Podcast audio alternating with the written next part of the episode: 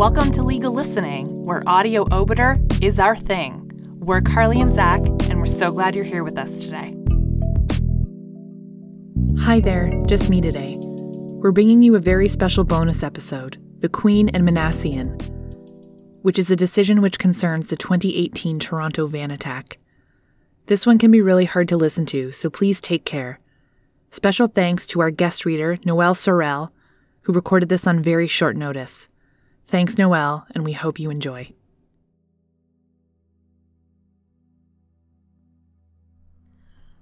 Regina and Alek Minassian. Reasons for Judgment delivered by Justice Molloy. This case has, in many ways and on many days, been a struggle.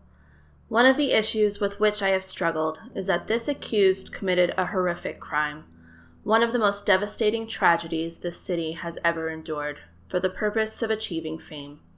And he has achieved that purpose. He has told forensic psychiatrists who assessed him that the attention he has received and the information available when you Google his name makes him happy. One doctor asked him how he would feel if his name had never been reported by the media, and he said he would have been very disappointed. Throughout this trial, I have understood the need for these proceedings to be public and transparent. I have also recognized the crucial role of the media to keep the public informed, particularly during the pandemic, when it was not easy for members of the public to attend the trial in person. That said, I am acutely aware that all of this attention and media coverage is exactly what this man sought from the start.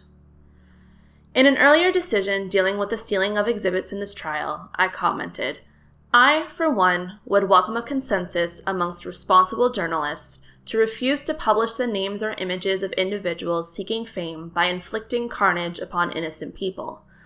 I realize that journalists also have conflicting ethical principles to be weighed in the balance. I also know that in this case, long before I started this trial, the name of the accused was all over the media and the internet. His name is also published in several previous decisions I have written in this case. There's nothing I can do to rewind all of that. However, if any case like this should arise in the future, it is my fervent wish that, at the very outset, careful consideration be given to withholding publication of the name of the perpetrator. It would, in my view, be a rare situation in which the public's right to be informed would require revealing the actual name of the perpetrator, or where that limited right would outweigh giving the perpetrator the fame or infamy he or she seeks. In this case, and at this juncture, all I can do is refuse to actually name the accused in my reasons for judgment. It is my hope that his name would no longer be published by anyone else either. This is not an order I will make, it is merely a wish, perhaps a naive one. However, for purposes of this decision, I will refer to the accused as John Doe. Instead of naming the perpetrator of these crimes, I will name the people he killed and injured, I would also like to acknowledge the true heroes of that day. Constable Ken Lamb, who confronted the perpetrator alone immediately after the attack, did not lose his composure, holstered his weapon, and apprehended Mr. Doe without incident, even though Mr. Doe attempted to provoke him into shooting. Detective Rob Thomas, who interviewed Mr. Doe with a high degree of skill and professionalism without ever being disrespectful, the numerous other police officers who ensured that Mr. Doe was treated in a proper manner, fully consistent with his constitutional rights. The first responders, who dealt with the aftermath of this attack. The numerous ordinary citizens who tended to the injured and comforted the dying at the scene. And those individuals who chased after the van in an attempt to stop it, shouted out warnings to others who might have otherwise become victims, and particularly those who, without regard to their own safety, attempted to reach through the open window of the moving van and wrest control away from Mr. Doe. Yonge Street is the primary north south artery in the city of Toronto. Running from Lake Ontario at its south end to the very northern boundary of the city, and indeed beyond, it is a busy thoroughfare, lined with apartment buildings and businesses big and small, and teeming with vehicular and pedestrian traffic, day and night, all seasons of the year. April 23, 2018 was a particularly beautiful day in Toronto.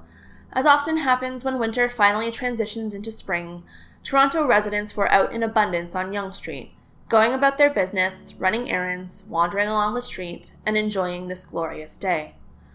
Unfortunately, April 23, 2018 was also the date selected by John Doe, weeks in advance, as the day he would kill as many residents of Toronto as possible. At 12:40 p.m. that day, he picked up his pre-ordered rental van and headed south down Yonge Street. Upon arriving at the intersection of Yonge Street and Finch Avenue, Mr. Doe left the street and steered the van south, down into the sidewalk on the west side of Yonge Street, mowing down pedestrians in his path. At times, he veered back onto Yonge Street to avoid obstacles, returning to the sidewalk when he could, and directly aiming at pedestrians. He continued this rampage for 2.57 kilometers down Yonge Street, in the course of which he drove on the sidewalk for 1.2 kilometers, killing 10 people and injuring another 16. He ultimately turned off Yonge Street only because one of the pedestrians he struck was carrying a cup of coffee, which spilled across his windshield, obscuring his view. He paused for a moment at 1:27 p.m. to post to his Facebook page a message he had prepared in advance, stating, Private Recruit Doe Infantry 00010, wishing to speak to Sergeant 4chan, please. C23249161. The Incel Rebellion has already begun. We will overthrow all the Chads and Stacys. All hail the Supreme Gentleman Elliot Rodger. He then continued along side streets for a short distance and ultimately pulled over when a police car with flashing lights was on his tail. He emerged from the van, intent upon inducing the police to shoot him. He was unsuccessful. The lone officer first at the scene arrested Mr. Doe without incident. Mr. Doe was advised of his rights and taken to Toronto Police Service, 32nd Division. John Doe now stands charged with the murder of 10 people. Ji Hung Kim, age 22. So Hee Chung, age 22. Geraldine Brady, age 83. Chul Min Kang, age 45. Mary Elizabeth Forsyth, age 94. Munir Abdul Habib Najjar, age 85. Anne Marie D'Amico, age 30. Beutis Renuka Amarasinghe, age 45. Dorothy Sewell, age 80. Andrea Bradden, age 33.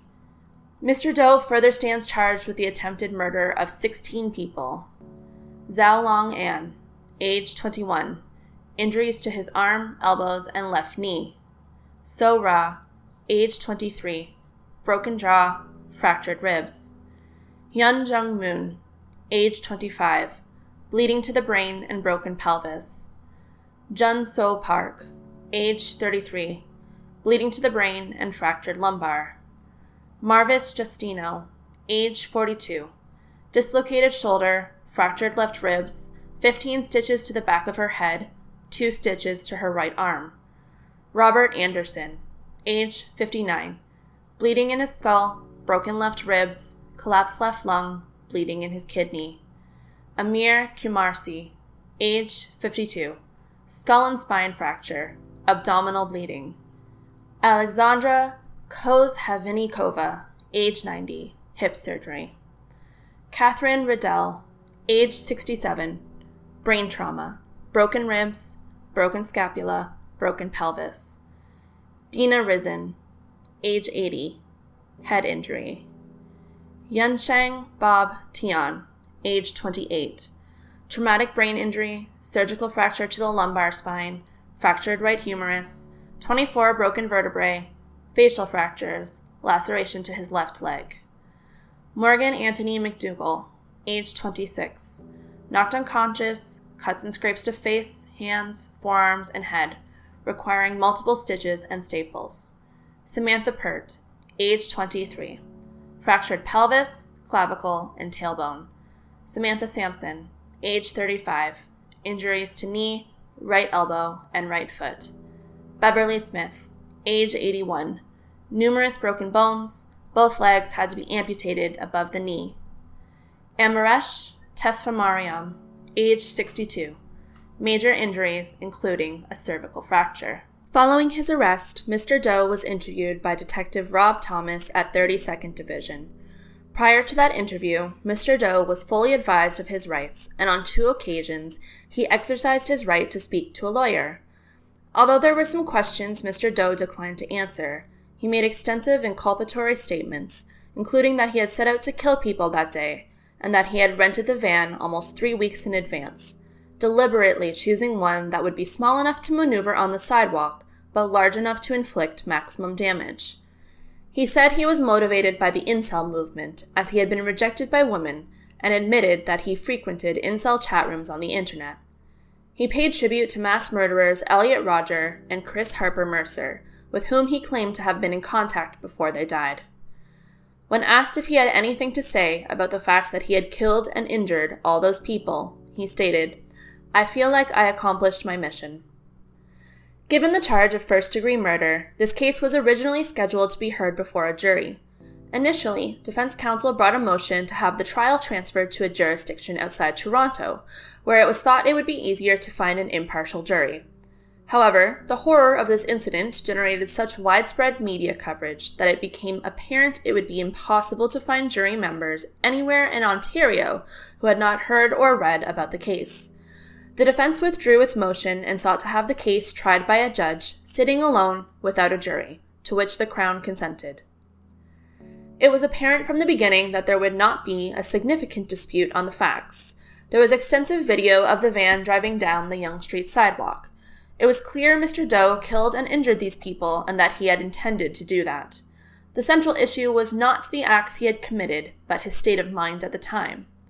To that end, there were many psychiatric and psychological assessments carried out, causing adjournments of the trial. By the time the trial was finally set to proceed in April 2020, the COVID 19 pandemic had hit Toronto, resulting in the physical closure of all courts and further adjournment of the trial. New dates were scheduled for the fall, but as those dates approached, all counsel recognized that conducting the trial in a conventional way, in an actual courtroom with live witnesses and spectators, was not going to be possible. Ultimately, all parties involved consented to conducting the trial remotely, using a variety of virtual platforms to accommodate everyone with an interest in the case. At the beginning of the trial, Mr. Doe entered a plea of not guilty to all 26 counts on the indictment, but indicated that he was relying on Section 16 of the Criminal Code as a defense, and that he was not criminally responsible for these offenses within the meaning of that provision. All of the facts necessary to prove the charges of murder and attempted murder were conceded by the defense and were the subject of extensive agreed statements of fact filed as exhibits at trial, some with accompanying photographs and video footage. Mr. Doe planned in advance to carry out an attack by driving a rented van down the sidewalk on Yonge Street with the intention of killing as many people as possible. He then carried out that plan, killing 10 people, then injuring another 16 people. There is no doubt that these actions were planned and deliberate. For the individual victims who died, all of the constituent elements for first degree murder are established. For the individual victims who were injured but did not die, all of the constituent elements for attempted murder are established. Accordingly, the sole issue to be decided at trial was whether Mr. Doe had established, on a balance of probabilities, that because of a mental disorder, he should not be held criminally responsible for his actions in causing these deaths and injuries. Prior to trial, Mr. Doe was assessed by three teams of experts, two retained by the defense and one retained by the Crown. One or more experts from each of these teams testified at trial. Numerous expert reports were filed. I also heard evidence from Mr. Doe's father. John Doe was diagnosed as a young child with what was then called pervasive developmental disorder. In more recent years, that name has changed to autism spectrum disorder, ASD. Every expert who assessed Mr. Doe accepted that he is on the autism spectrum, as do I. I also agree with all of the experts that, although some people with ASD can have intellectual impairments, that is not the case for Mr. Doe. He does not have any impairment of his cognitive abilities and is above average in intelligence. To meet the requirements for a defense under Section 16 of the Criminal Code, the accused must establish either A. that he has a mental disorder that renders him incapable of appreciating the nature and quality of his act, or B that he has a mental disorder that renders him incapable of knowing that it was wrong. This is commonly referred to as an NCR, not criminally responsible defense. All of the experts agreed that Mr. Doe was not psychotic at the time of this attack, nor was he suffering from any delusions. Rather, he was fully aware of what he was doing when driving the car down the sidewalk, and that this would result in the deaths of many people. He also understood that deliberately killing people in this manner would be murder, and that this is a criminal offense. Thus, he appreciated the nature and quality of his actions, and he knew they were legally wrong. Therefore, the only aspect of the Section 16 defense that might possibly fit Mr. Doe's circumstances is whether, because of his autism spectrum disorder, he was incapable of knowing that his actions were morally wrong. On this issue, there is a division of opinion among the experts, and it is this issue that is the central point for me to decide in this case. Under Section 16, it is only an incapacity caused by a mental disorder that qualifies for the NCR defense. The first step, therefore, is to determine whether autism spectrum disorder qualifies as a mental disorder within the meaning of Section 16 of the Criminal Code. In this context, mental disorder is a legal term with a specific legal meaning that may not be the same as what a layperson would consider to be a mental disorder in everyday language. Based on my review of the legal principles, I am satisfied that autism spectrum disorder meets the criteria to be considered a mental disorder for the purposes of this section. This merely opens the door. It means that people with ASD are eligible to be considered for a possible defense under this section in the same manner as people with many other kinds of disabilities. It says nothing about whether the particular impact of that disability on that particular person in the particular circumstances of the crimes alleged constitutes a defense to the charges, nor does it say anything at all about any connection between ASD and criminality. Having concluded that ASD meets that preliminary threshold, the next question is whether the impact of ASD on Mr. Doe was such that he was incapable of knowing that his actions were morally wrong. The onus is on the defense to establish this on a balance of probabilities. It is clear that Mr. Doe knew that his actions were legally wrong. To be criminally responsible, he must also be capable of knowing, at the time of the events, that his actions were morally wrong, in the sense that he knew the ordinary person in society would perceive them to be morally wrong. Further, an accused cannot be said to know something is morally wrong within the meaning of Section 16 if, because of a mental disorder, he lacks the capacity for rational perception and hence rational choice about the rightness or wrongness of the act. In other words, did he lack the capacity to rationally evaluate what he was doing? Based on the evidence at trial, including the testimony of the expert witnesses, it is clear to me that Mr. Doe knew that his actions would be seen by the vast majority of society as morally wrong. The more difficult issue is whether, in light of his social and reasoning deficits, Mr. Doe was incapable of bringing a rational mind to bear on the issue and to make a rational choice as to whether to proceed with these killings. I find that the defense has failed to meet its onus on this point. Mr. Doe thought about committing these crimes over a considerable period of time and made a considered decision to proceed. His attack on these 26 victims that day was an act of a reasoning mind, notwithstanding its horrific nature, and notwithstanding that he has no remorse for it and no empathy for his victims. The Section 16 defense has not been established. I find John Doe guilty on all counts of the indictment, my detailed reasons for these conclusions follows. Section 16, sub 1 of the Criminal Code states No person is criminally responsible for an act committed or an omission made while suffering from a mental disorder that rendered the person incapable of appreciating the nature and quality of the act or omission or of knowing that it was wrong. Our law presumes that every person is sane and responsible for their own actions unless the contrary is proven. An accused who claims to be exempt from criminal responsibility by virtue of Section 16 bears the burden of establishing that fact on a balance of probabilities. The insanity defense, as it used to be called, was part of our criminal law long before it was specifically included in the criminal code. It rests on the principle that a person should not be held criminally responsible for something they did when their mind was so deranged that they did not know what they were doing, or were incapable of knowing the difference between right and wrong. This could be because A, they did not know the nature and or quality of their act. Example, they believed because of a delusional disorder that they were killing Satan when in fact they were killing their mother, or B, because they lacked the capacity to know that what they were doing was wrong. Example, they believed that they had been ordered by God to carry out the act in order to save mankind. However, the defense is founded on the principle that criminal responsibility can only result from the commission of a voluntary act, and that to be voluntary, an act must be the exercise of free will. As stated by the Supreme Court of Canada in Regina and Bouchard Lebrun, the moral dimension of the voluntary act, which this court recognized in Perka, thus reflects the idea that the criminal law views individuals as autonomous and rational beings. Indeed, this can be seen as the cornerstone of the principles governing the attribution of criminal responsibility.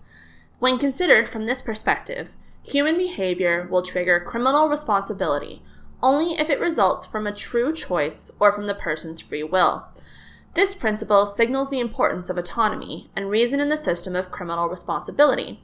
As the court noted in Regina and Ruzic, 2001 SCC 24, the treatment of criminal offenders as rational, autonomous, and choosing agents is a fundamental organizing principle of our criminal law. Its importance is reflected not only in the requirement that an act must be voluntary, but also in the condition that a wrongful act must be intentional to ground a conviction.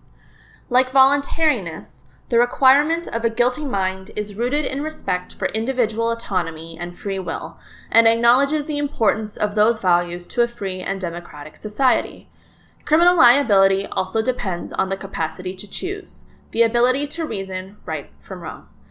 The modern not criminally responsible NCR defense, as codified in the criminal code and developed in the case law, still consists of two alternative branches one relating to the nature and quality of the act, and the other to knowing the act is wrong.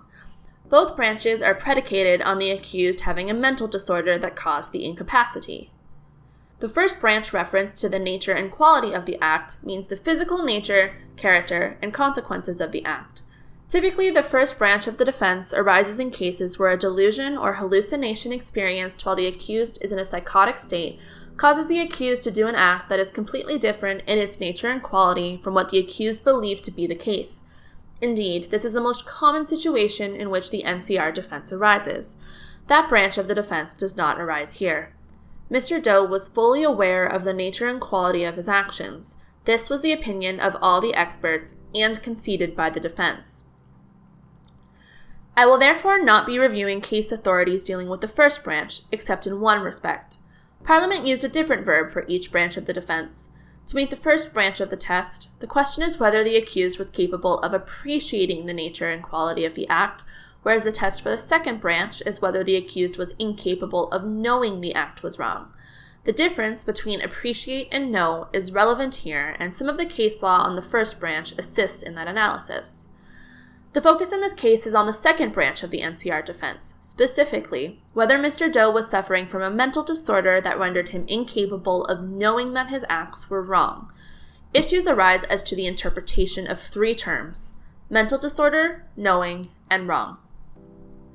The first requirement for the NCR defense to apply is that the accused was suffering from a mental disorder. The criminal code provides no tangible assistance on what conditions qualify as a mental disorder. The definition section of the code merely states that mental disorder means disease of the mind, which obviously does not advance the analysis. As far as I'm aware, and counsel have been able to determine, no Canadian court has determined whether autism spectrum disorder is a mental disorder within the meaning of Section 16 of the Criminal Code, it is therefore necessary to approach this question by reference to first principles. Before turning to that analysis, I wish to address first the terminology.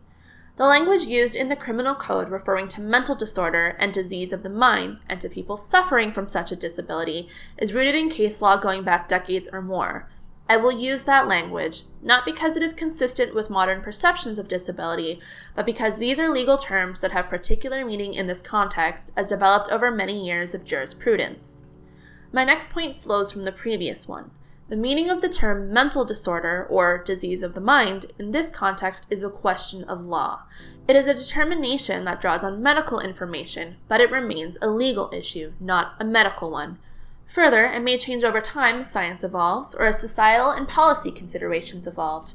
The fact that a condition is regarded to be a mental disorder by psychiatrists may be persuasive, but it is not determinative.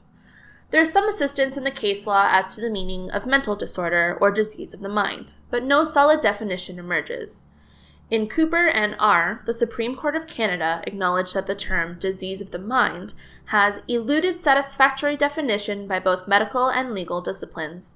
The court held, however, that the term should be given a broad and liberal construction, noting that the reason for requiring a disease of the mind was to exclude drunkenness, conditions of intense passion, and other transitory states. The court held In summary, one might say that in a legal sense, disease of the mind embraces any illness, disorder, or abnormal condition which impairs the human mind in its functioning, excluding, however, self induced states caused by alcohol or drugs, as well as transitory mental states such as hysteria or concussion.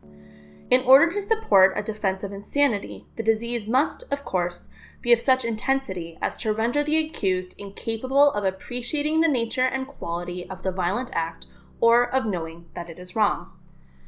In Regina and Bouchard Lebrun, the Supreme Court of Canada considered whether toxic psychosis flowing from a voluntary ingestion of drugs fell within the rubric of mental disorder for the purposes of Section 16.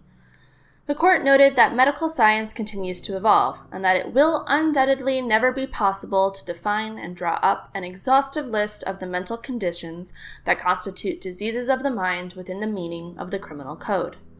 The difficulties that have arisen in defining this term have related to conditions like automatism or sleepwalking, or self induced states from consumption of drugs or alcohol.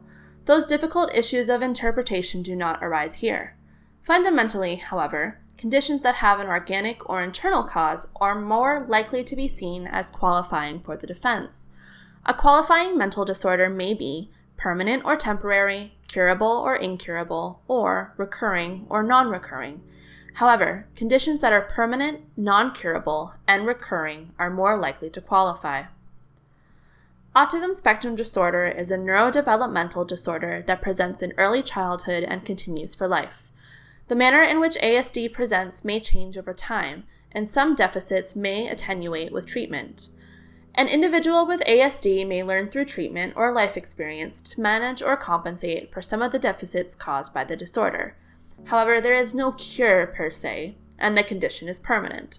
Some individuals with ASD may also have varying degrees of an intellectual disability. However, sometimes there is no impact at all on intellectual function. Psychiatrists and other medical professionals recognize ASD as a mental disorder. The condition was identified decades ago, but has become more widely understood over the past 20 years. The disorder used to be referred to as pervasive developmental disorder not otherwise specified, which is the diagnosis John Doe was given when he was five years old. Subsequently, different variations of the condition were given different names, with autism used for individuals who also had intellectual impairments, and Asperger's syndrome used for those with average and above intellectual functioning. However, in more recent years, both of those terms have been merged into one disorder classification known as autism spectrum disorder. As the name suggests, there is a spectrum across with which there is a vast difference in the severity of the disorder and its impact on the individual. The current Diagnostic and Statistical Manual of Mental Disorders, DSM 5, stipulates the criteria for diagnosis of ASD under two categories A. Persistent deficits in social communication and social interaction, and B. Restrictive repetitive patterns of behavior or interests. The social deficits category can include things such as reduced ability to share emotions, deficits in understanding nonverbal communication, difficulties maintaining and understanding relationships, inability to adjust behavior to suit various social contexts, and inability to empathize with others. Typical behaviors in the second category include repetitive motor movements like flapping of hands, echolalia, insistence on sameness and rigid adherence to routines or ritualized actions, and highly restricted, fixated interests that are abnormal in intensity or focus. All of the experts who testified particularly noted the theory of mind deficits experienced to some degree by all persons with ASD. They struggle to understand the emotions or perspective of somebody other than themselves, or to put themselves in somebody else's shoes. As a result, they frequently lack empathy for the suffering of others. Dr. Bradford pointed out that, unlike psychopathy, the empathy deficits experienced by people with ASD are actually caused by the disorder. They lack the capacity to have empathy. Psychopaths have the capacity to understand the emotions of others, but typically either ignore those emotions or manipulate them for their own advantage. The DSM 5 recognizes three levels of severity for ASD. At the most severe level, requiring very substantial support, the social communication deficits and restricted repetitive behaviors are described as Severe deficits in verbal and nonverbal social communication skills cause severe impairments in functioning, very limited initiation of social interactions, and minimal response to overtures from others. For example, a person with few words of unintelligible speech who rarely initiates interaction, and when he or she does, makes unusual approaches to meet needs only and responds to only very direct social approaches inflexibility of behavior, extreme difficulty coping with change, or other restricted repetitive behaviors markedly interfere with functioning in all spheres. Great distress slash difficulty changing focus or action. The functional abilities of persons with ASD can range from very high, example, having jobs, marrying, having families, participating in social activities, to virtually non existent, particularly when there is a comorbidity with other disorders such as intellectual disorder. As I mentioned, there is no Canadian case dealing directly with whether ASD is a mental disorder under Section 16 of the Criminal Code. Dr. John Bradford, one of the defense experts, can fairly be described as the preeminent expert in forensic psychiatry in Ontario and perhaps in all of Canada. He has 40 years of experience in dealing with the intersection of psychiatry and criminal behavior. Dr. Bradford was aware of only one other Canadian case dealing with ASD in Section 16 of the Criminal Code. He testified that this case involved a young offender, JF, and that he believed the NCR finding was made on consent. Counsel were able to track this case down. Dr. Bradford was right about the determination at the trial level. JF had been charged with arson and other charges in youth court. Defense counsel sought a mental health assessment, which was shared with the Crown. It was the Crown who sought to have JF declared not criminally responsible. Defense counsel did not oppose the determination, and the NCR finding was made. The young offender appealed. One of the grounds of appeal raised was that the psychiatric report was based on Asperger's disorder, which is not a reasonable basis for an NCR finding. However, the Court of Appeal decided the case based on another ground of appeal, essentially that the young offender did not have effective representation by counsel, who acted more as a social worker believing a mental health outcome was best for JF, without proper instructions and even though there was an available defense to the charges. It was on this basis that the Court of Appeal set aside the NCR finding, with Justice of Appeals Lowers stating for the court, I need not determine whether the NCR verdict was based on a flawed psychiatric report and is unreasonable in light of the disposition. In the absence of Canadian precedent, it is useful to consider how the issue has been dealt with in other jurisdictions. There are two decisions that have some relevance. In United States versus Cottrell, the accused was charged with conspiracy to commit arson and aiding and abetting arson. With respect to the aiding and abetting counts, the United States Court of Appeals Ninth Circuit held that the trial judge erred in excluding expert evidence about Cottrell's Asperger's syndrome.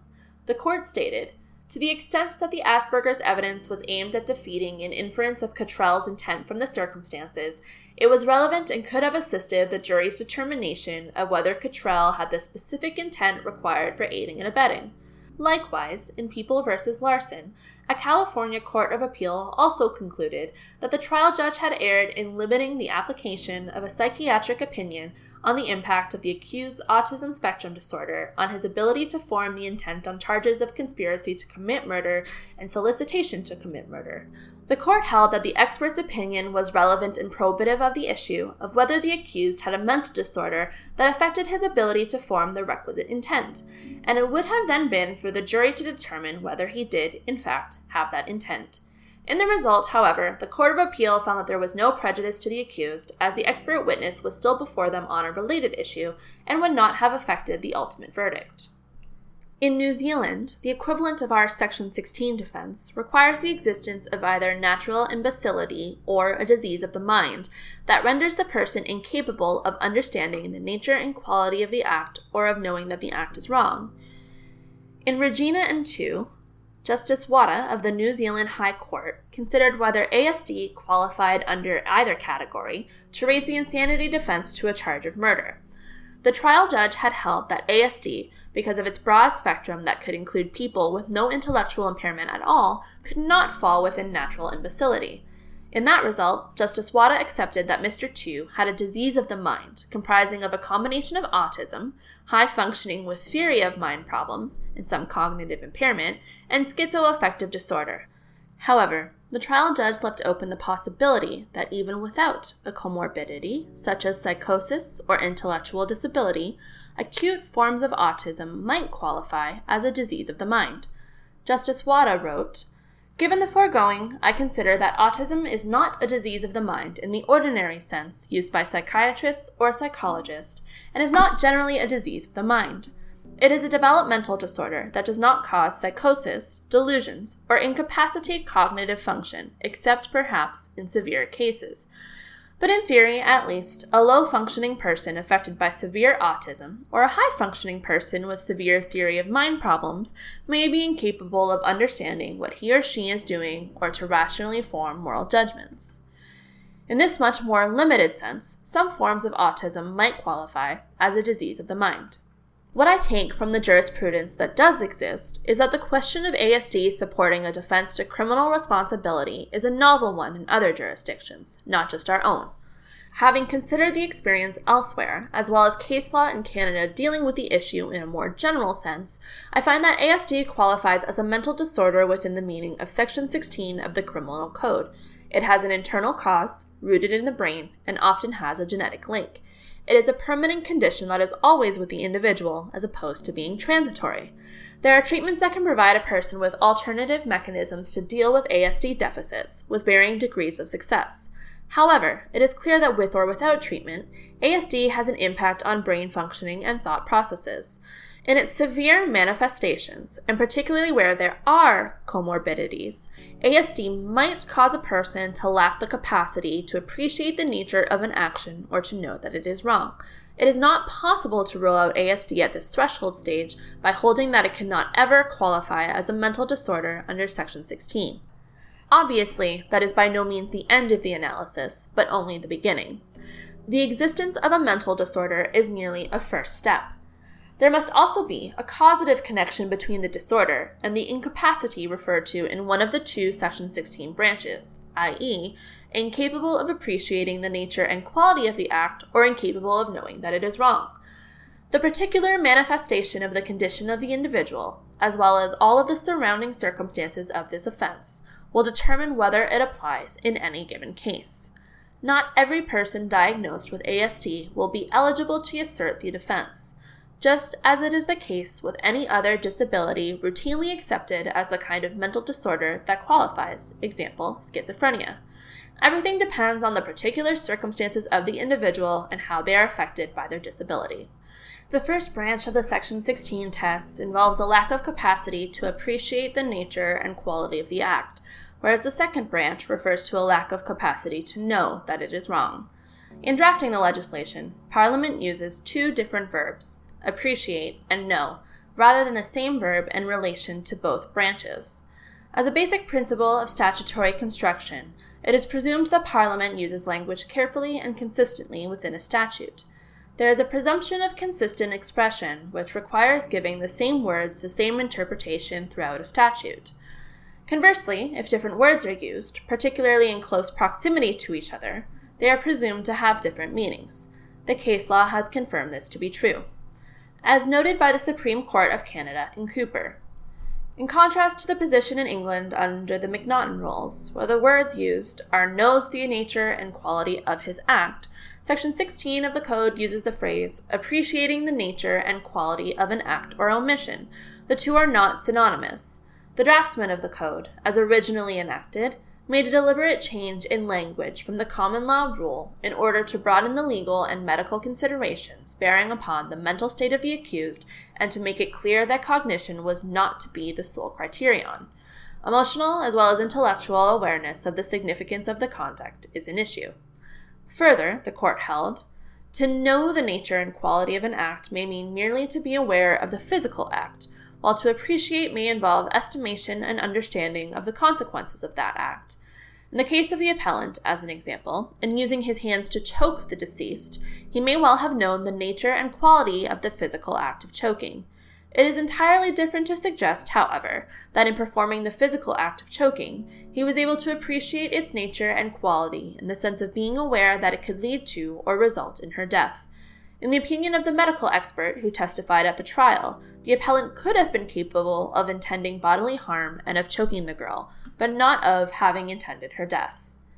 Similarly, in Regina and Barnier, the Supreme Court of Canada held that the trial judge erred in instructing the jury that know and appreciate were synonymous. The court held that to appreciate embraces the act of knowing, but the converse is not necessarily true. After reviewing various dictionary definitions of the two words, Justice Estey held the verb know has a positive connotation requiring a bare awareness, the act of receiving information without more. The act of appreciating, on the other hand, is a second stage in a mental process requiring the analysis of knowledge or experience in one manner or another. It is therefore clear on the plain meaning of the section that Parliament intended that for a person to be insane within the statutory definition, he must be incapable, firstly, of appreciating in the analytical sense the nature and quality of the act, or of knowing in the positive sense that his act was wrong. In Kjeldsen and R., the offender was a psychopath.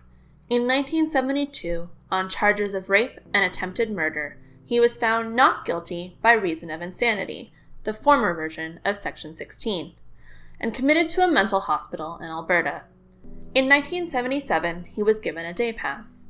He took a plane to Calgary and from there hired a female taxi driver, ostensibly to drive him to Banff. Before reaching that destination, he diverted the trip to a side road, forced the driver from the car, raped her, and bashed her in the head with a rock until she died.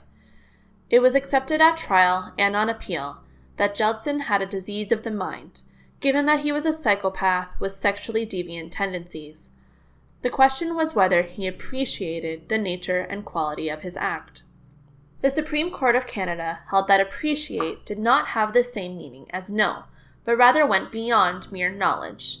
To appreciate the nature of the act, the accused person must have the capacity to know what he is doing, bashing a woman's head in with a rock, but also to have the capacity to estimate and to understand the physical consequences which would flow from his act, in this case, that he was causing physical injury which could result in death. In the result, however, the court drew a distinction between understanding the nature, character, and consequences of the act, but lacking appropriate feelings for the victim or feelings of remorse. The accused fully understood it was a rock and that his victim was a person, and that, as a result of smashing the rock into her head, she would die. Therefore, Section 16 did not apply, even though he had no empathy for his victim or remorse for his act. Thus, it is clear from the case law that appreciate in the first branch of the test is a broader concept than know in the second branch. It should be noted, however, that when these distinctions were being drawn in Cooper, Barnier, and Kjeldsen, the accepted interpretation of wrong in the second branch was restricted to legally wrong. As I will develop in the next section, the law on that point has changed quite significantly since that time. Prior to 1977, there were conflicting decisions in Canada as to the meaning of the word wrong in the second branch of the Section 16 defense. The Supreme Court of Canada addressed the issue in Schwartz and R and ruled, in a 5 to 4 split decision, that the trial judge was correct in instructing the jury that wrong meant forbidden by law and did not encompass the concept of moral wrongfulness. There was a vigorous dissent authored by Justice Dickson, with Chief Justice Laskin and Justices Spence and Beetz concurring, in which the minority opined that wrong, as used in Section 16, included the capacity to reason and to reach rational decisions as to whether the act is morally wrong. The issue again came before the Supreme Court of Canada in 1990 in Regina and Chaulk. Two teenage boys had been convicted of murder. There was expert evidence at trial that the boys suffered from a paranoid psychosis, believing that they ruled the world and that although they knew the laws of Canada existed, believed they were above the law. The trial judge instructed the jury, in accordance with Schwartz, that wrong meant contrary to the laws of Canada. By the time the case reached the Supreme Court of Canada, there had been almost a complete turnover on that bench, with Chief Justice Dickson the only member remaining of the court who had also sat on Schwartz. This time, in Chaulk, the majority of the court, Chief Justice Dickson, Chief Justice Lamer, Justices Wilson, La Forest, Gonthier, and Cory, specifically overruled Schwartz, agreed with his dissenting judgment and held that wrong meant morally wrong in the circumstances according to moral standards in society, and that the question to be determined was whether an accused was incapable of knowing that the act committed was one that he ought not to have done. Chief Justice Lamer, writing for the majority, held Viewed from this perspective, it is plain to me that the term wrong, as used in section 16 sub 2, must mean more than simply legally wrong. In considering the capacity of a person to know whether an act is one that he ought or ought not to do, the inquiry cannot terminate with the discovery that the accused knew that the act was contrary to the formal law. A person may well be aware that an act is contrary to law, but, by reason of natural imbecility, or disease of the mind, is at the same time incapable of knowing that the act is morally wrong in the circumstances according to the moral standards of society. This would be the case, for example, if the person suffered from a disease of the mind to such a degree as to know that it is legally wrong to kill, but as described by Justice Dickson in Schwartz, kills in the belief that it is in response to a divine order and therefore not morally wrong. An interpretation of Section 16, Sub 2, that makes the defense available to an accused who knew that he or she was committing a crime, but was unable to comprehend that the act was a moral wrong, will not open the floodgates to amoral offenders or to offenders who relieve themselves of all moral consideration. First, the incapacity to make moral judgments must be causally linked to a disease of the mind.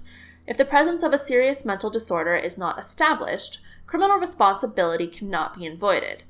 Secondly, as was pointed out by Justice Dickson in Schwartz, Supra, moral wrong is not to be judged by the personal standards of the offender, but by his awareness that society regards the act as wrong. Page 678 the accused will not benefit from substituting his own moral code for that of society. Instead, he will be protected by Section 16, Sub 2, if he is incapable of understanding that the act is wrong according to the ordinary moral standards of reasonable members of society. It is interesting to note that in Chaulk, the dissenting judges on this issue, Justices McLachlin, Lura Dube, and Sopinka, disagreed with the majority only as to the formulation of the test for what constitutes wrong under Section 16, preferring not to import uncertainty as to what constitutes moral wrongness, and endorsing a simpler approach of capacity to know that one ought not to do the act in question, regardless of the reason. Thus, the full court agreed that wrong meant more than legally wrong. A further refinement was added by the Supreme Court of Canada in its unanimous 1994 decision in Regina and Oommen. The accused in that case was convicted of second degree murder after he shot a guest in his apartment as she lay sleeping. He was suffering at the time from a psychosis with paranoid delusions, believing that a local union was out to get him, and that the victim had been commissioned by the union to kill him. At the time, the accused had the intellectual capacity to understand right from wrong and would know that killing a person was wrong. However, his delusional state led him to the conclusion that the killing was justified under the circumstances he believed to be real. Justice McLachlin stated the question before the court as follows This appeal poses the following legal issue. What is meant by the phrase, knowing that the act was wrong, in section 16, sub 1? Does it refer only to abstract knowledge that the act of killing would be viewed as wrong by society? Or does it extend to the inability to rationally apply knowledge of right and wrong, and hence to conclude that the act in question is one which one ought not to do? The court further framed the question as follows The issue is whether the accused possessed the capacity present in the ordinary person to know that the act in question was wrong, having regard to the everyday standards of the ordinary person. It is not necessary, additionally, to show that the defense of self defense would also apply. Thus, the question is not whether, assuming the delusions to be true, a reasonable person would have seen a threat to life and a need for death threatening force. Rather, the real question is whether the accused should be exempted from criminal responsibility because a mental disorder at the time of the act deprived him of the capacity for rational perception, and hence rational choice about the rightness or wrongness of the act.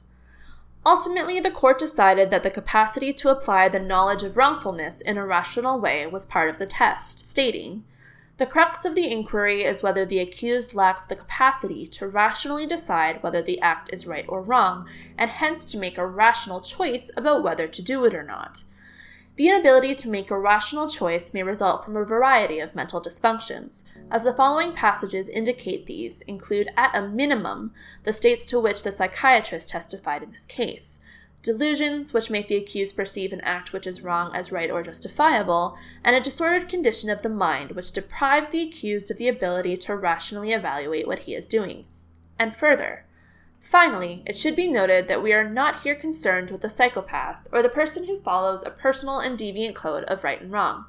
The accused in the case at bar accepted society's views on right and wrong. The suggestion is that, accepting those views, he was unable because of his delusion to perceive that his act of killing was wrong in the particular circumstances of the case. On the contrary, as the psychiatrist testified, he viewed it as right. This is different from the psychopath or person following a deviant moral code such a person is capable of knowing that his or her acts are wrong in the eyes of society, and despite such knowledge chooses to commit them.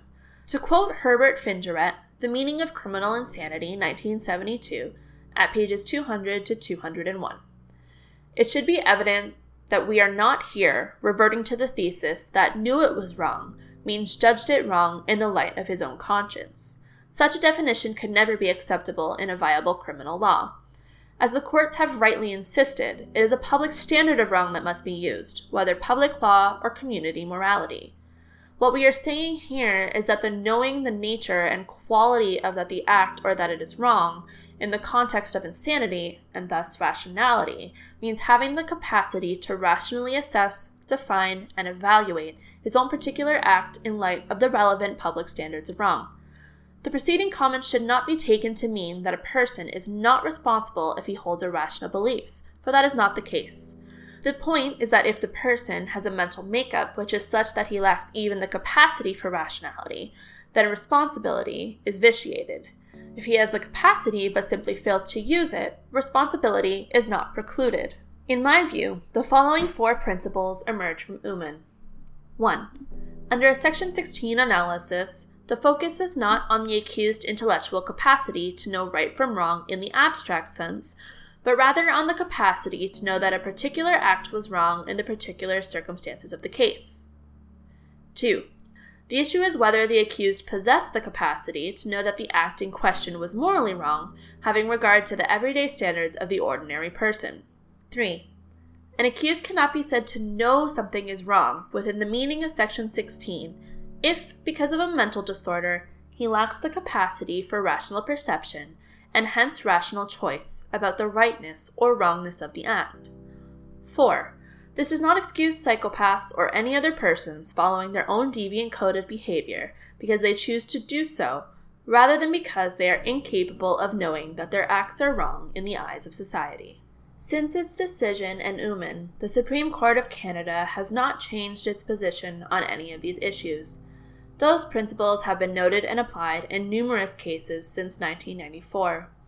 In its 2011 decision in Regina and Bouchard Lebrun, the Supreme Court of Canada, although not specifically citing Oommen, reiterated the principle that imposing criminal responsibility for an act is based on the presumption that an individual can distinguish right from wrong, is rational, exercising free will, and capable of making choices between right and wrong.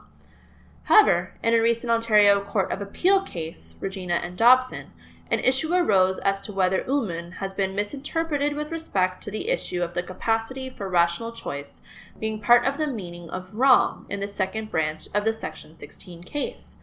The Court of Appeal rejected the appellant slash accused submission that Oommen stands for the proposition that the capacity to know one's act is wrong requires the capacity to make a rational choice about committing the act in that if a delusional state precludes the making of a rational choice, Oommen holds that the accused does not have the capacity to know his act is wrong.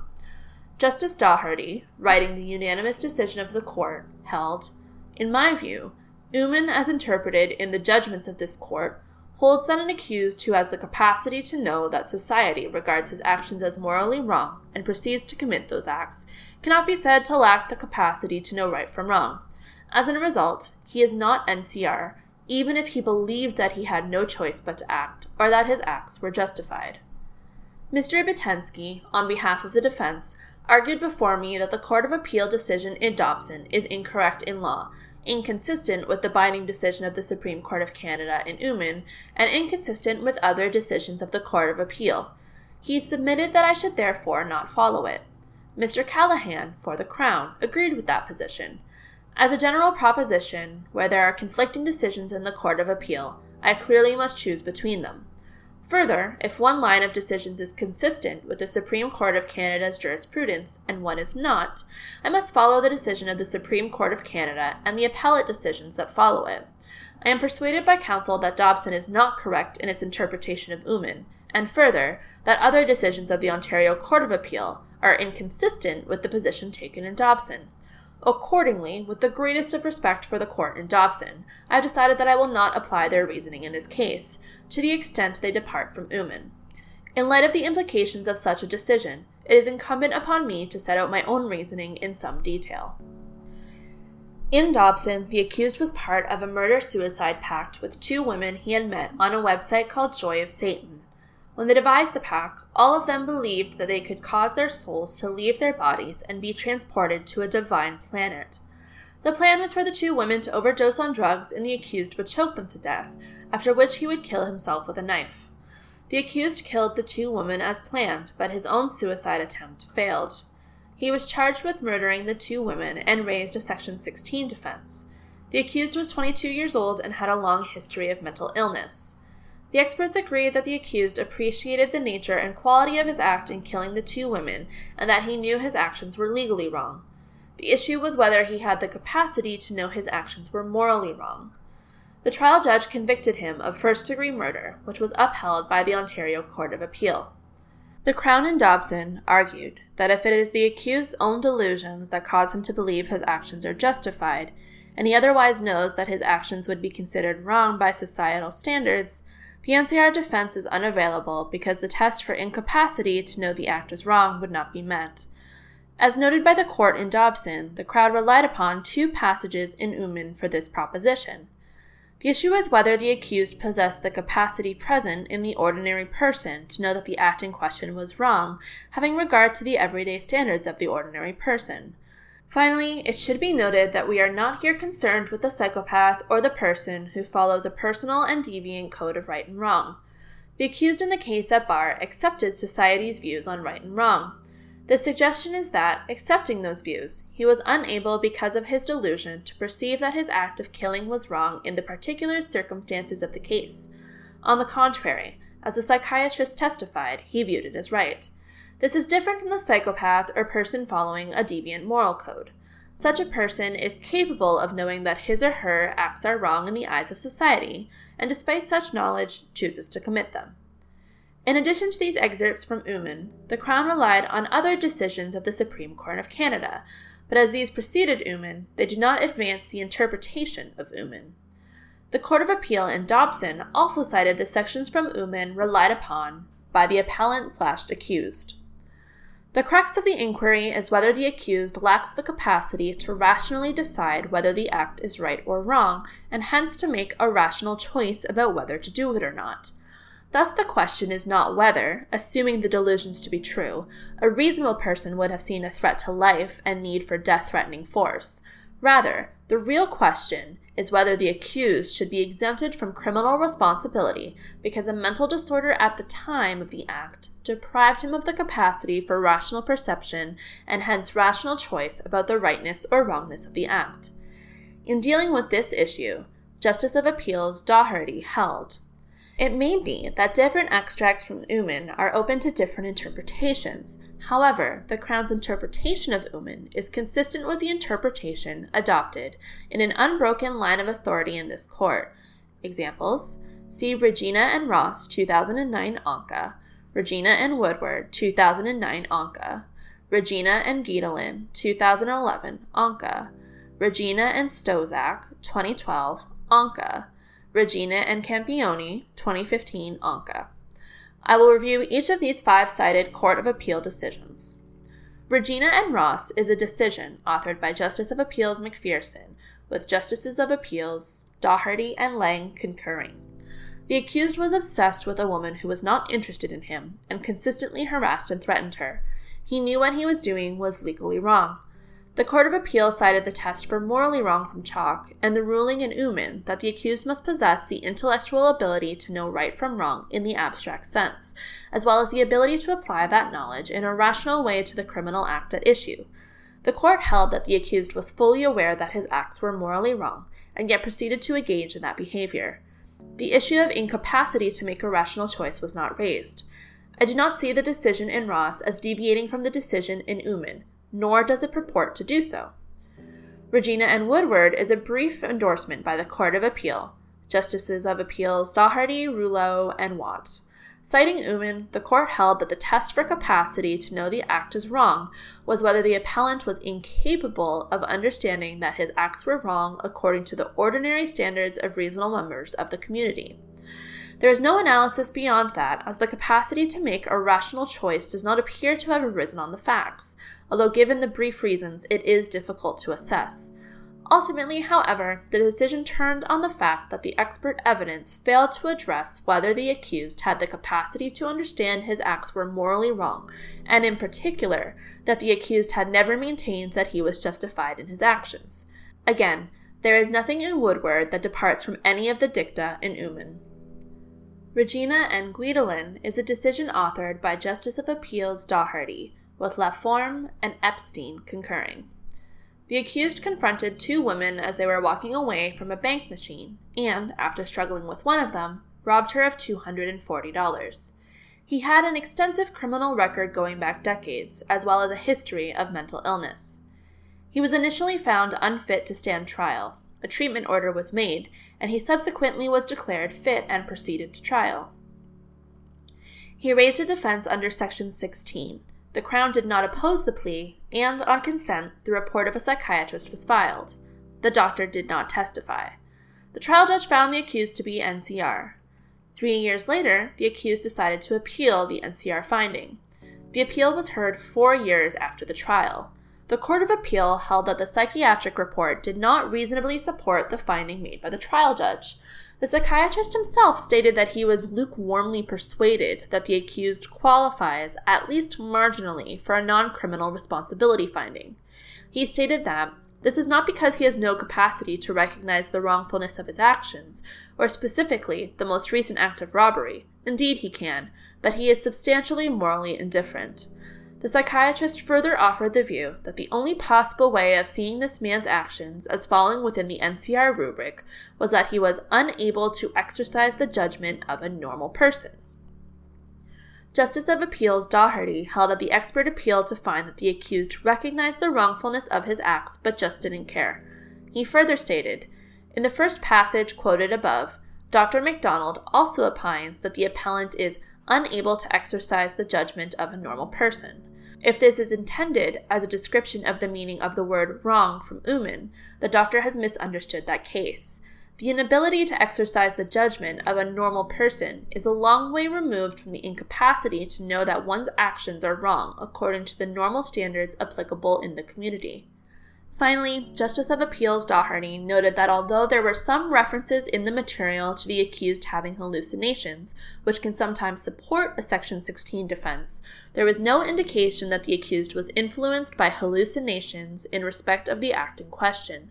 Accordingly, the appeal was allowed on the grounds that the evidence before the trial judge could not reasonably support a verdict under Section 16 of the Criminal Code, Again, I see nothing in this decision to contradict anything in the Oommen decision, nor does it support the conclusion reached in Dobson.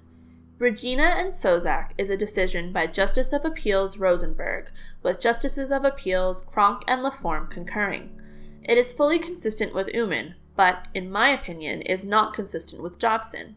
In Szostak, the accused was charged with threatening and harassing his former common law wife. At trial, he testified that he could hear his son calling out to him for help and a man's voice telling the child to shut up.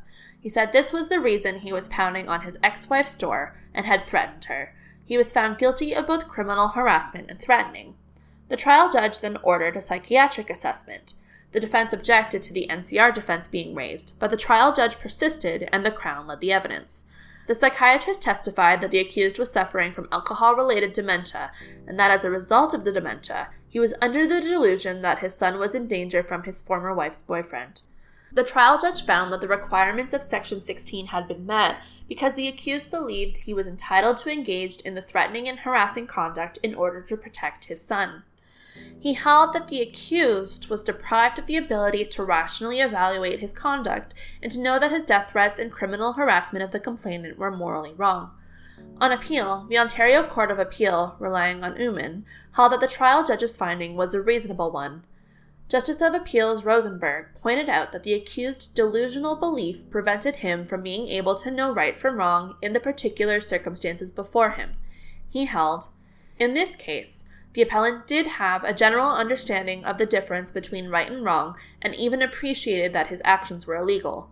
However, he also felt compelled to threaten and harass the complainant to protect his son and believed he was justified in taking this course of action. In the words of Justice McLachlin in Oommen, he was deprived of the capacity for rational perception and hence rational choice about the rightness or wrongness of his acts. Regina and Campione is a decision of Justice of Appeals Blair, with Justices of Appeals Pepall and Lauwers concurring. The accused was charged with murdering her two daughters, aged 19 months and 3 years. She had a history of mental illness and at the time of the offense was embroiled in a custody battle with the father of her children. There was no question that she killed the girls.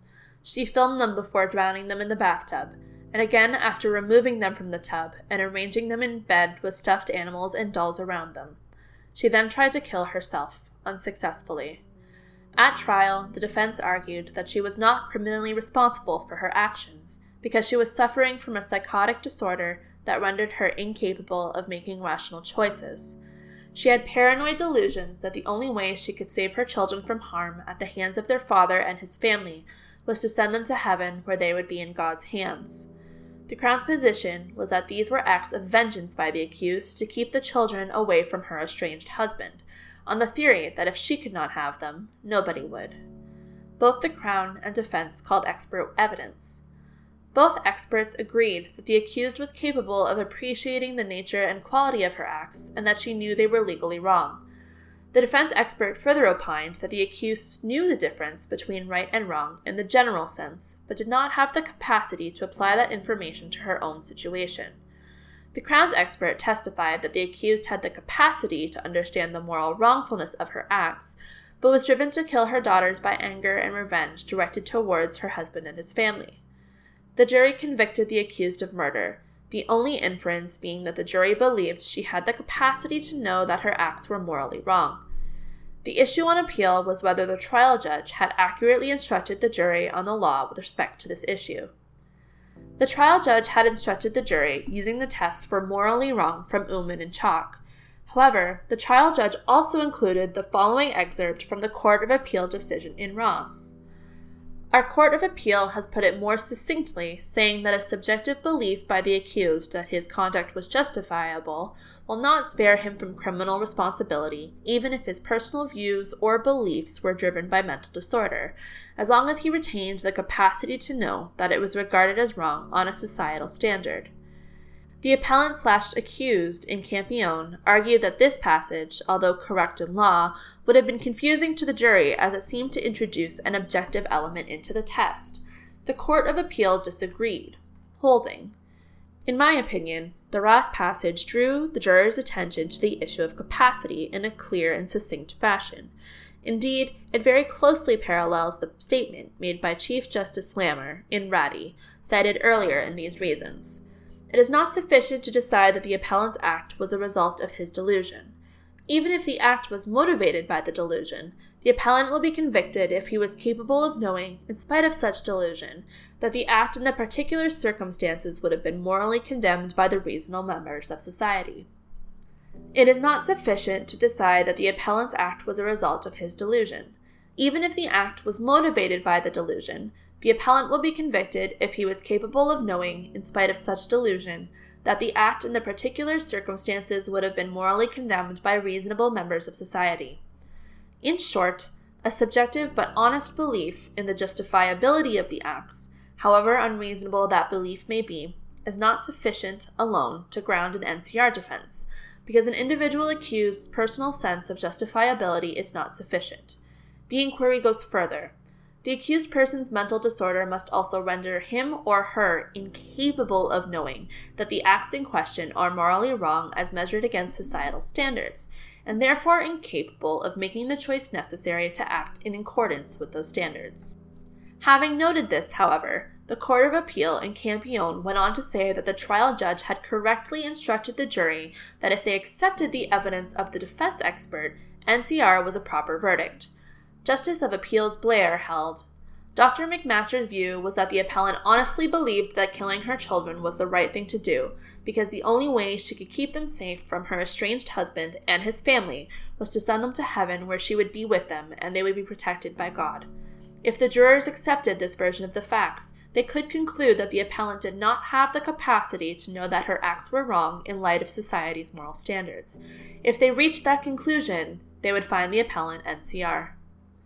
The Supreme Court of Canada recognized in Oommen that a delusional belief, in and of itself, could not support an NCR defense. However, in Oommen, the accused's delusional belief was that his house guest had been sent by his enemies to kill him, and to save himself, he had to kill her first, which he did while she lay sleeping. The Supreme Court described the situation as follows Dr. Tritchard testified that a person suffering from this mental disorder would not lose the intellectual capacity to understand right from wrong and would know that to kill a person is wrong. However, the person's delusions would affect the person's interpretation of events, so that the individual would honestly believe killing to be justified under the circumstances. In the abstract, the person would know killing was wrong, but his delusion would cause him to believe that killing was justified under the circumstances as he perceived them. This was the evidence that the Supreme Court of Canada held in Oommen supported an NCR finding. Importantly, the Supreme Court of Canada rooted this finding in the rationale underlying the whole purpose of the insanity defense. The evidence of Dr. McMaster in Campione is very similar to the evidence of Dr. Tritchard in Oommen. Like the Supreme Court of Canada, the Court of Appeal in Campione held that such evidence could support an NCR verdict. Further, the jury charge did contain the language from Oommen about the capacity to rationally decide whether the act is right or wrong, and hence to make a rational choice about whether to do it or not. Accordingly, the Court of Appeal's finding that there was no error in the jury charge is fully consistent with Oommen. The decision of the trial judge, Justice Watt, as he then was, in Dobson, refers to aspects of Oommen, but focuses on the language of knowing something would be seen by the community as morally wrong, with little attention to the capacity for rational choice. However, in my view, the decision does not turn on that issue, but rather on the trial judge's finding of fact. Justice Watt noted that the opinions of both Dr. Rutenberg and Dr. Chamowitz were dependent on their conclusions that Dobson was in the throes of a psychotic state at the time he killed the two victims, and stated that therein lies the problem. The defense experts based their opinions on what Dobson told them, whereas Justice Watt did not accept Dobson's word for any of that, holding him to have exaggerated and malingered as to his symptoms. The trial judge also took issue with other aspects of the defense experts' reports, and ultimately declined to accept their conclusions, which of course was open to him on the evidence. Thus, although Justice Watt did not examine the capacity to rationally decide issue arising in Oommen, neither did he reject it, as he had no need to do so given his finding that he was not satisfied Dobson was in a psychotic state at the time of the killings. I recognize that, having concluded that Dobson was not in a psychotic state when he killed the two victims, Justice Watt went on to hold that what Dobson thought about the moral rightness or wrongness of his conduct was beside the point. He observed that it was difficult to see how an individual like Mr. Dobson, who appreciated the nature and quality of his conduct and knew that his conduct was legally wrong, would be incapable of knowing that these same horrific acts would be morally wrong in the eyes of the members of the community. With respect, those observations might be seen to run afoul of the decision in Oommen, However, they were superfluous to the decision itself. Nevertheless, when the case reached the Ontario Court of Appeal, the focus became this very issue. Obviously, the accused had no interest in asserting that this was a factual determination by the trial judge after rejecting the factual foundation upon which the defense experts' reports relied. The defense argued on appeal that the trial judge erred in basing his decision on Dobson's cognitive awareness on how society would regard the morality of his actions, rather than a consideration of the volitional incapacity to exercise rational judgment or choice. The Crown appears to have focused in response on selective portions of Oommen, rather than on those aspects dealing with the capacity to exercise judgment or make rational choices. In my view, and again with the greatest of respect, to the extent the Court of Appeal endorses that interpretation of Oommen, I feel obliged to not follow it. I hasten to add, however, that at no point in Dobson did the Court of Appeal specifically state that the Oommen statements about rational choice do not apply, or that to apply the test would be to misinterpret Oommen. Further, the Court of Appeal upheld the trial judge's determination on the facts that the defense had failed to establish the accused was in a psychotic state at the time of the killings, so it may be said that the statements with respect to the interpretation of Oommen were obiter. However, the Court of Appeal specifically stated that it was accepting the Crown's interpretation of Oommen, which was summarized in the decision as follows. The Crown submits that Oommen does not suggest assessing the capacity of an accused to know that his actions were wrong exclusively by reference to his or her delusional perceptions. The Crown submits that it is not enough that the accused, in a delusional state, believed that his acts were right according to his or her own moral code. On the Crown's approach, an accused can be found NCR only if that accused lacked the capacity to know that society would regard what he did in the circumstances as morally wrong. Contrary to the Crown's submissions in Dobson, I believe Oommen does hold that the accused's delusions can be the basis for holding that he is NCR. The accused in Oommen was driven to kill his house guest while she was sleeping based entirely on his own delusional state, believing his actions were right because he incorrectly believed she was part of a plot to harm him. His delusion deprived him of the ability to make a rational choice about whether to save himself by killing his guest. This is not the same thing as acting on one's own moral code, as a psychopath would do, as the Supreme Court of Canada in Oommen was careful to point out. Further, if the test under the second branch of Section 16 is restricted in the manner suggested in Dobson, I agree with the observation of the trial judge that it would have little meaning in a case involving a serious crime such as murder. The more serious the crime, the greater the overlap between knowing something is legally wrong and knowing that society would view it as morally wrong. If an accused had the capacity to appreciate the nature and quality of his act, killing someone, and knew that it was legally wrong, it's hard to imagine a scenario in which he would be incapable of knowing that society would regard it as morally wrong. In my view, this is not in keeping with the ratio of the decision in Oommen, nor with the reasoning of the Supreme Court in Bouchard Lebrun, see paragraph 59 above. Oommen requires more than the intellectual knowledge that reasonable members of society would consider killing someone to be morally wrong. There is at least one significant case since the Court of Appeal decision in Dobson that has taken Dobson as an authority for the proposition that the test in Section 16 for what constitutes the capacity to know the act is wrong does not include the capacity to make rational choices. That may or may not be a correct interpretation of Dobson. However, if it is what Dobson stands for, in my view, that is not consistent with Oommen, nor is it consistent with the Court of Appeal's 2012 decision in Szostak. I consider that I am bound by the Supreme Court of Canada's decision in Oommen, and I will therefore apply the principles set out in that case, as I have summarized them in paragraph 58 above. I recognize that the defense sought leave to appeal to the Supreme Court of Canada from the Court of Appeal decision in Dobson, and that leave was refused without reason. I do not take the Supreme Court of Canada as having thereby endorsed those aspects of the Court of Appeal decision which purport to remove the capacity to make rational decisions from the Section 16 test. If the Supreme Court of Canada had meant to overrule itself or depart from its decision in Oommen, it would have done so more clearly. I note as well that this part of Dobson could be said to be obiter, given the factual findings by the trial judge upheld by the Court of Appeal, and leave to appeal could well have been refused on that basis. John Doe was born on November 3, 1992. He has one sibling, a brother three years older than him. He grew up in a supportive family home in Richmond Hill and was still living with both parents and his brother at the time of the attacks in 2018. Both parents are university graduates and engaged in meaningful employment for most of their lives. Both parents appear to have been highly attentive to his needs as a young child, through school, and into adulthood.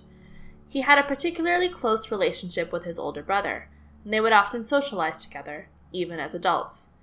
Other than issues associated with his autism spectrum disorder, his childhood appears to have been happy and uneventful. Symptoms of ASD emerged at an early age. These included difficulty interacting with other children, repetitive movements, head banging, delayed ability to speak, lack of emotion, and no eye contact.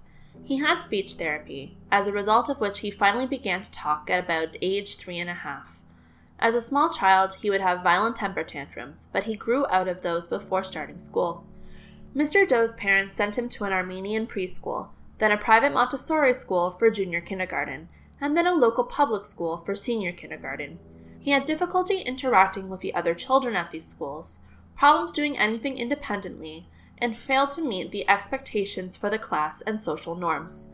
Sometimes he would run out of the classroom and have to be brought back. As a result of concerns about his behavior, he was referred to Markham Stouffville Hospital at the age of five, where he was diagnosed with pervasive developmental disorder not otherwise specified, a term that has since been replaced by autism spectrum disorder. When he was six and entering grade one, Mr. Doe was admitted to Giant Steps, a specialized elementary program for children with ASD, with a goal to provide intense, almost one on one support and assistance, leading to the child's eventual integration into the mainstream education system. He was gradually worked into a regular classroom, concurrently with the Giant Steps program, and by the end of the elementary school was in the classroom full time, but with special education assistance. This continued through high school. Mr. Doe attended a mainstream public high school but was in a special education class for part of the time and received support from special educators to complete classwork. Throughout his school years, Mr. Doe continued to struggle with social interactions. He had above average intelligence, was good at mathematics and science, and had an excellent memory. Even in kindergarten, he was able to add three digit numbers in his head.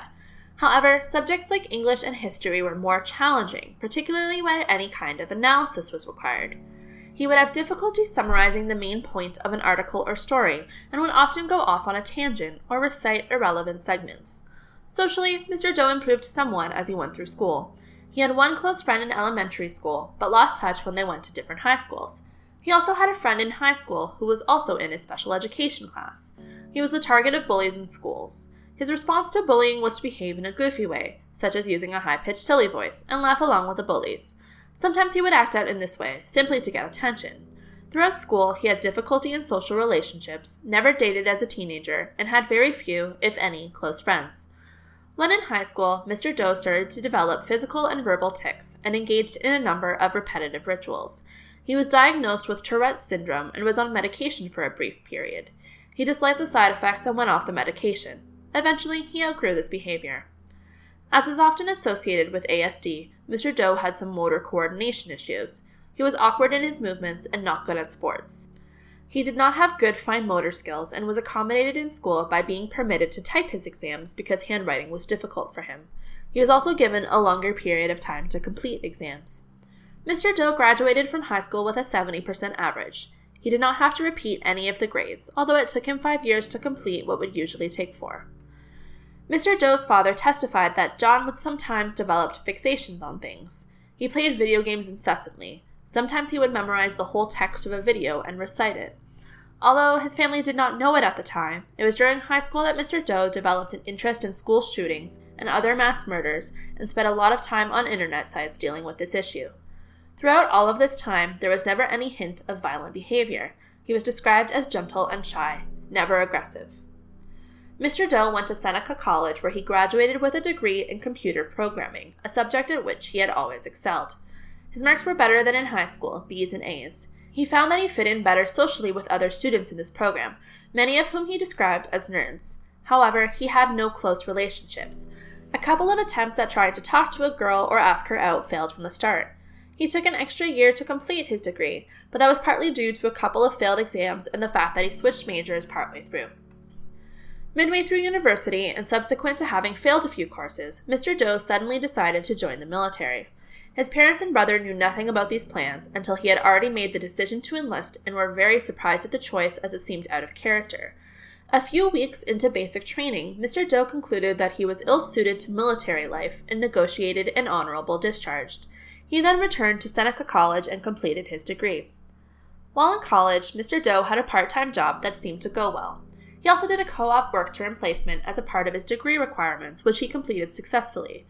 In 2016, however, he was fired from a job due to his work performance, specifically because he was playing video games while at work. Mr. Doe's explanation for this was that the work was easy, he completed his assignments quickly, and then started playing video games rather than asking for additional assignments. While in his final term of university, Mr. Doe undertook a job search and accepted an offer of permanent employment with a reputable company doing software development at an annual salary of $60,000. He was scheduled to start that job not long after the subject offenses. As has been said over and over in this trial, there is no fixed profile as to how ASD will affect any particular individual. There are some common characteristics and traits associated with the disorder. However, not every individual have all of these characteristics, and the variances even within the same type of characteristic behavior are infinite. Further, an individual will not have the same degree of impairment within all fields, such that a person may have marked limitations in one area, no impairment at all in another, and moderate impairment in others. No two people are the same. Therefore, determining how ASD affected Mr. Doe is a very individualized assessment.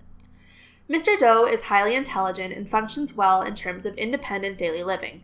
He required supportive therapy to overcome some of the repetitive and idiosyncratic behaviors often associated with ASD in early childhood. However, with those supports and with assistance through school, he was able to graduate from high school with good standing. With even less support, he was able to complete a university degree in computer programming. He was able to accomplish all of this because he is above average in almost all aspects of intelligence, with scores even higher in areas of mathematics and logic. However, he clearly has impairments in social functioning as a result of his ASD. The question is the extent to which he has been able to compensate for those deficits or learn to adapt to them in order to function in daily living. The fact that Mr. Doe has been successful in his academic endeavors does not mean that this has come easily to him. He did require substantial assistance. Also, he was always given extra time to complete things.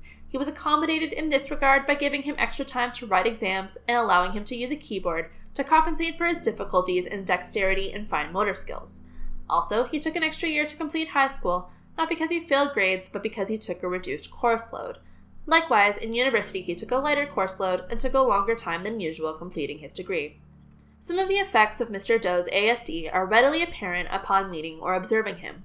Although Mr. Doe occasionally uses inflection and gestures when speaking, for the most part, he speaks in a monotone and with a stilted manner of speech. He struggles to maintain normal eye contact. Sometimes his eye contact is overly intense. Often, in describing something, he will focus on the minutiae while missing the bigger picture. In the course of the experts' assessments of Mr. Doe, many standardized tests were administered, some of them several times as each team of assessors gathered their own information. There were some differences in the results, but nothing of great significance. Common themes emerged. One common theme is that although Mr. Doe generally tested at average or above average in IQ, his scores on various components of the tests were not uniform. He scored quite high on verbal comprehension and mathematics, but quite low on processing speed, and was at or below average in perceptual reasoning. The processing speed issue is an interesting one and provides confirmation of his experience in high school and college. The assessments show that Mr. Doe has significant deficits in his ability to engage in social interactions and reciprocal conversations. He is often unable to interpret the expressions on people's faces or their tone of voice, and has difficulty understanding other people's emotions. These difficulties in social settings have been a lifelong problem for Mr. Doe, who had few friends, an extremely limited social life, other than with family members or playing video games, and no romantic involvements. Although all of these experts noted these deficits, they were not unanimous on the severity of these issues for Mr. Doe, nor did they agree on the extent of Mr. Doe's insight into his own deficits. Dr. Westphal testified that Mr. Doe was severely disabled in terms of his abilities to function socially. In his report, he stated that Mr. Doe's communication in everyday settings is more like that of a child, and his skills in social relationships are even lower. Dr. Westphal was cross examined extensively about this statement, but remained of the view that this accurately expresses Mr. Doe's substantial deficits in this area. He testified that this opinion is supported by Mr. Doe's scores on a test known as the Vineland 3, which measures adaptive behavior, the things that people do to function in their everyday lives. According to those test results, Mr. Doe is in the bottom 4% of the population in terms of his overall adaptive behavior and much lower on some aspects. For example, His socialization skills were scored at below the first percentile of the population, and within that broader category, the interpersonal relationships subcategory and play and leisure subcategory placed him at the equivalent of a two year old, and his ability to communicate in a social setting was put at the level of an eight year old. Dr. Westphal concluded from these scores that although Mr. Doe was able to communicate in written form at the level of an 18 year old, this was because his intellectual capabilities permitted him to mask how profoundly affected he is by his ASD. He remained steadfast that Mr. Doe was childlike in his communication skills and his ability to function at a social level. Nobody else administered the Vineland test. Dr. Wright, the psychologist who worked with Dr. Woodside, took exception in describing an adult person level of functioning as equivalent to a child's age range. In fairness, Dr. Westphal himself acknowledged a degree of discomfort with this kind of analogy. However, Dr. Westphal persistently described Mr. Doe's interactions and communications as being like those of a child. Dr. Wright testified that these age descriptors are very misleading and do not accurately depict what Mr. Doe is actually able to do. Further, he disagreed strongly with Dr. Westphal's assessment that Mr. Doe communicated in a childlike manner. Dr. Wright was also quite critical of the usefulness of the Vineland test in this context. He explained that the test is completed entirely by family members, in this case, Mr. Doe's parents. In addition, when it is done in an adversarial context, it is clearly in the best interest of the scorer to portray their loved one as disabled. Typically, this test is used where the individual has intellectual disabilities and is designed to show what the person can and cannot do in daily living. It looks at what the child was able to do at points in his life and sets a score based on that, without regard to the fact that the child subsequently learned to adapt in other ways and achieve significant things, such as complete university the test does not provide any credit for those achievements. Dr. Woodside also disagreed with Dr. Westphal's characterization of Mr. Doe's interpersonal skills as being like those of a child. Dr. Woodside agreed that Mr. Doe struggles in this area and that it is difficult for him to read people. He uses his intellect to compensate for some of these deficits, but is unable to completely overcome them.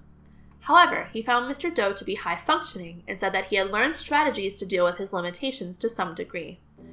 Dr. Westphal described Mr. Doe as often being baffled when asked a question and being completely unable to answer. Dr. Wright had no such problem, and Dr. Woodside completely disagreed with Dr. Westphal as well. Dr. Westphal was unable to point to any of the videos of his interviews where Mr. Doe exhibited this supposed bafflement. I reject Dr. Westphal's evidence about Mr. Doe being baffled and unable to understand the questions he was asked. I have watched and read a number of excerpts from those interviews, and it seems to me that Mr. Doe understood the questions and answered them in a meaningful and responsive manner. I accept the evidence of Dr. Wright and Dr. Westphal on this point. It may certainly be the case that Mr. Doe was confused about questions he was asked from time to time, but this would not have been the norm, and when he was uncertain, he asked for clarification. I also reject Dr. Westphal's evidence about Mr. Doe's communication skills being on the level of a small child. I prefer the evidence of Dr. Wright and Dr. Woodside on this point, and I find their opinions to be supported by the evidence. They described Mr. Doe as being socially awkward and stilted in his conversational style, which, in my view, is a more accurate description of Mr. Doe's interaction in the various videos I have seen. I also agree with Dr. Wright that the Vineland scores are not helpful to the questions I have to answer in this case. There were many times in Dr. Westphal's testimony when he appeared to be more of an advocate than an objective expert witness. The issue of childlike communications is one example. Dr. Westphal raised Mr. Doe's communications during his interview with Detective Thomas. Dr. Westphal noted that Mr. Doe behaved like a child by invoking his right to remain silent after getting legal advice, but after that continuing to answer questions. I completely disagree with that assessment. Much of what Mr. Doe told Detective Thomas was untrue. He told him those lies deliberately to buttress his overall plan to depict the killings as being connected to the incel movement and thereby get more media attention. He used things from the Elliot Rodger manifesto and passed them off as his own, and lied about being in touch with Rodger and Harper Mercer. He also provides some significant truthful information about how he planned the attack. However, he continued to refuse to answer some questions that could affect the privacy of others, such as his family members. Dr. Westphal stated that he thought Mr. Doe got baffled by the police officer continuing to ask questions. Again, in my view, that opinion is completely inconsistent with the tapes of the interview. Dr. Wright provided compelling testimony about Mr. Doe's ability to use his intelligence to solve abstract moral reasoning problems. One of the tests he administered to Mr. Doe was a sociosexual knowledge and attitudes tool revised, which is typically used to assess people with difficulties in social functioning. The subject is shown pictures and is required to make judgments about sexual mores and appropriate behavior. Dr. Wright testified that Mr. Doe reasoned his way through the process, talking out loud as he was doing so, which he commented is not unusual for people with ASD. The fact that Mr. Doe verbalized his thinking process allowed Dr. Wright to see how his theory of mind was operating. He testified that even though Mr. Doe had no true dating experience, he was able to reason his way through every problem and answer each question correctly, although sometimes taking a long time to get there. Dr. Wright concluded that Mr. Doe has considerable theory of mind, noting that theory of mind is a question of degree rather than you either have it or you do not. Dr. Wright made similar observations about Mr. Doe's performance on the Delis-Kaplan Executive Function System, D-KEFS. There are various subsets of this test, and Dr. Wright administered four of them Proverbs, 20 questions, sorting, and color word. Dr. Lofton, the psychologist who worked with Dr. Westphal, also administered this test, but not the same subsets. In the Westphal report, the purpose of administering the D-KEFS is stated to be to better understand how Mr. Doe processes information. The report notes that he scored in the average range or above, but demonstrated challenges with motor speed. Dr. Wright reporting similar findings. It took Mr. Doe longer than usual to work his way through the problems. Again, however, Dr. Wright was assisted by listening to Mr. Doe talk his way through the problems, thus showing his actual reasoning process. Dr. Wright testified that the purpose of the subtest he administered was to get a sense of how literal the person's thinking is, whether they are able to understand underlying concepts, not just the concrete words. On the Proverbs test, Mr. Doe was required to explain what a proverb meant and was scored for accuracy and for how abstract his understanding was. He scored in the average range, but was quite slow in coming to his answers. However, in the multiple choice component of the same test, he answered quickly and perfectly. Dr. Wright explained that this is an important test for purposes of the issue before me because higher levels of moral reasoning require some understanding of non concrete concepts. He testified that Mr. Doe was able to understand and explain the non literal and did not really struggle on the test, other than taking a long time to reach the answer. Mr. Doe also scored well on the 20 question subset, which tests the extent to which a person can plan ahead. Dr. Wright also scored Mr. Doe as well above the average on the sorting subset, which he said was a good measure for detecting cognitive rigidity and concrete thinking. He said that this demonstrated that Mr. Doe does not respond in a highly literal fashion and is not inflexible in his approach. Overall, Dr. Wright found that Mr. Doe has a relative strength in his understanding of non literal meaning as compared to other people with ASD, and has strength in cognitive flexibility as compared to the average person. His weakness was that he had to talk his way through the test and took longer to complete it. However, he did not score below average on any aspect of the test. Dr. Westphal did not agree that Mr. Doe was able to overcome any of his social deficits by the use of his superior intellect. In his opinion, Mr. Doe's cognitive ability merely masks how disabled he is in social communication, abstract thought, and theory of mind, or perspective taking. Dr. Westphal testified, because of his ASD, Mr. Doe is completely incapable of putting himself in the shoes of another person, seeing their perspective on something, and understanding how they might feel.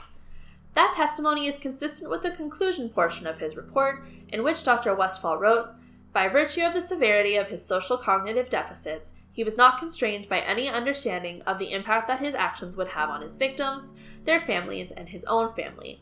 Similarly, he wrote, Most importantly, Mr. Doe's actions reflect that he did not, and does not, have any understanding of the actual real life impact of his actions on his victims, his victims' family and friends, and his own family, a direct consequence of ASD. I will deal first with Mr. Doe's capacity to understand his parents' perspective.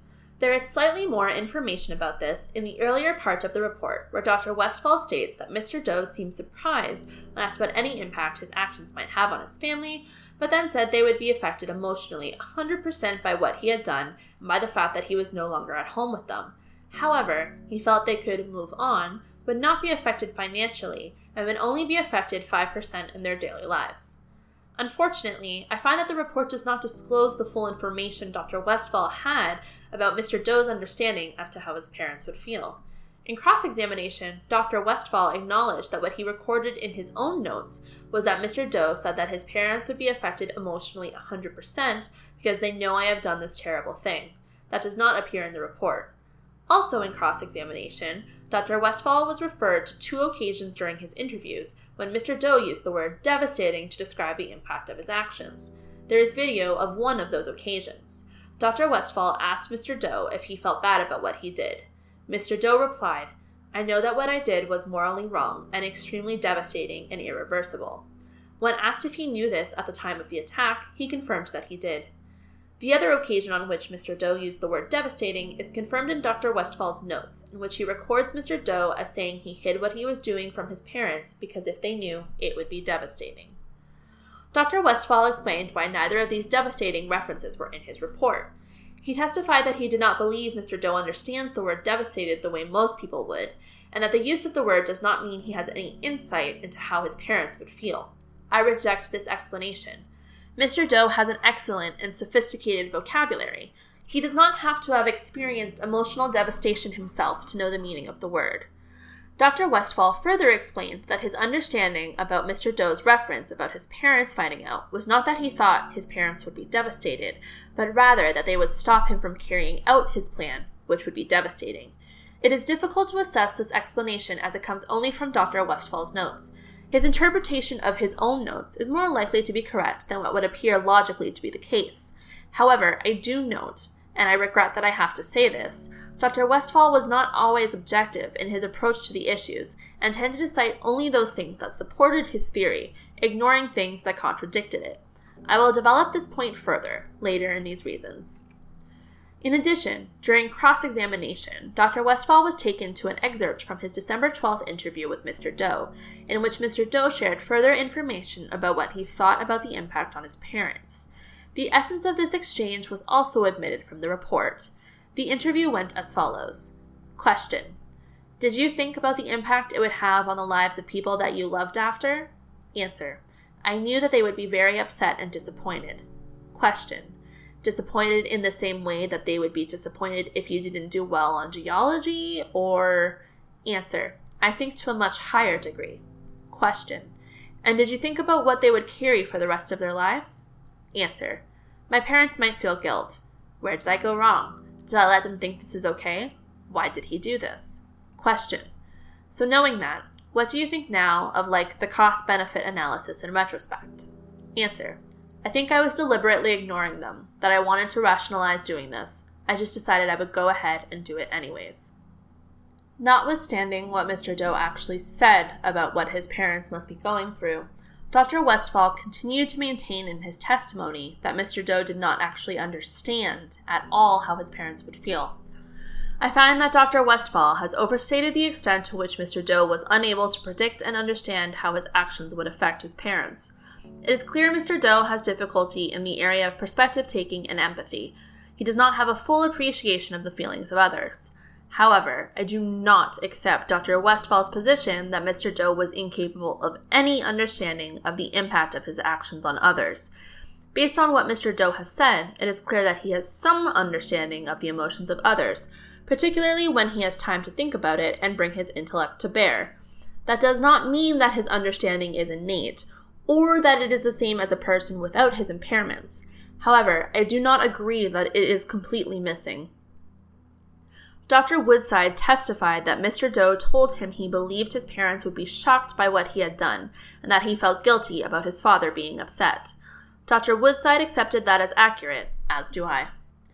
There is less tangible evidence that Mr. Doe was able to take the perspective of the victims or their families. I suspect that this was considerably more difficult for him than putting himself in the shoes of his parents, with whom he had a close and loving relationship.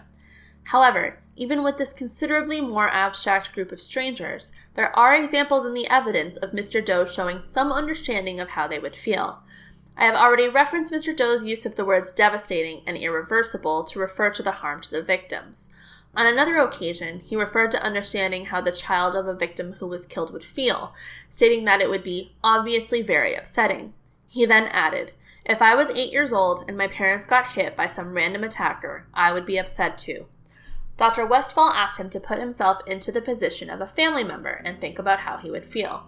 Mr. Doe said, I guess depending on their individual temperament, I would either be extremely grief stricken or maybe even extremely angry. But I mean, I guess with my temperament, I would probably be extremely grief stricken. An even more striking example of what I consider to be a considerable degree of insight can be seen in the interview on December 12th. Dr. Westphal had asked Mr. Doe what he would say if he was given the opportunity to speak to the survivors of the attack. Mr. Doe answered, I don't know what I would say. The appropriate thing might be to say, to apologize, but if I do that, they might have a hostile reaction and say this is not sincere in what you're saying, and it might sound disingenuous. When again pressed by Dr. Westphal as to specifically what he would say, Mr. Doe responded that he would have to tell them the truth, because trying to say anything fancy or made up is going to be very offensive to them.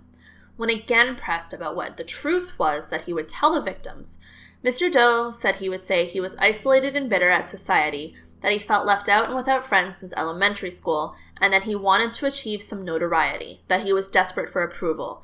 He also acknowledged that what he did was stupid and did not make him powerful, but rather that he was weak compared to the victims and their families. This, in my view, is an example of Mr. Doe being able to use his intellect to process information that he might not fully appreciate on an emotional level. It strikes me as being insightful. Dr. Westphal, however, dismissed it as mere words that Mr. Doe used without truly understanding what it meant to be grief stricken.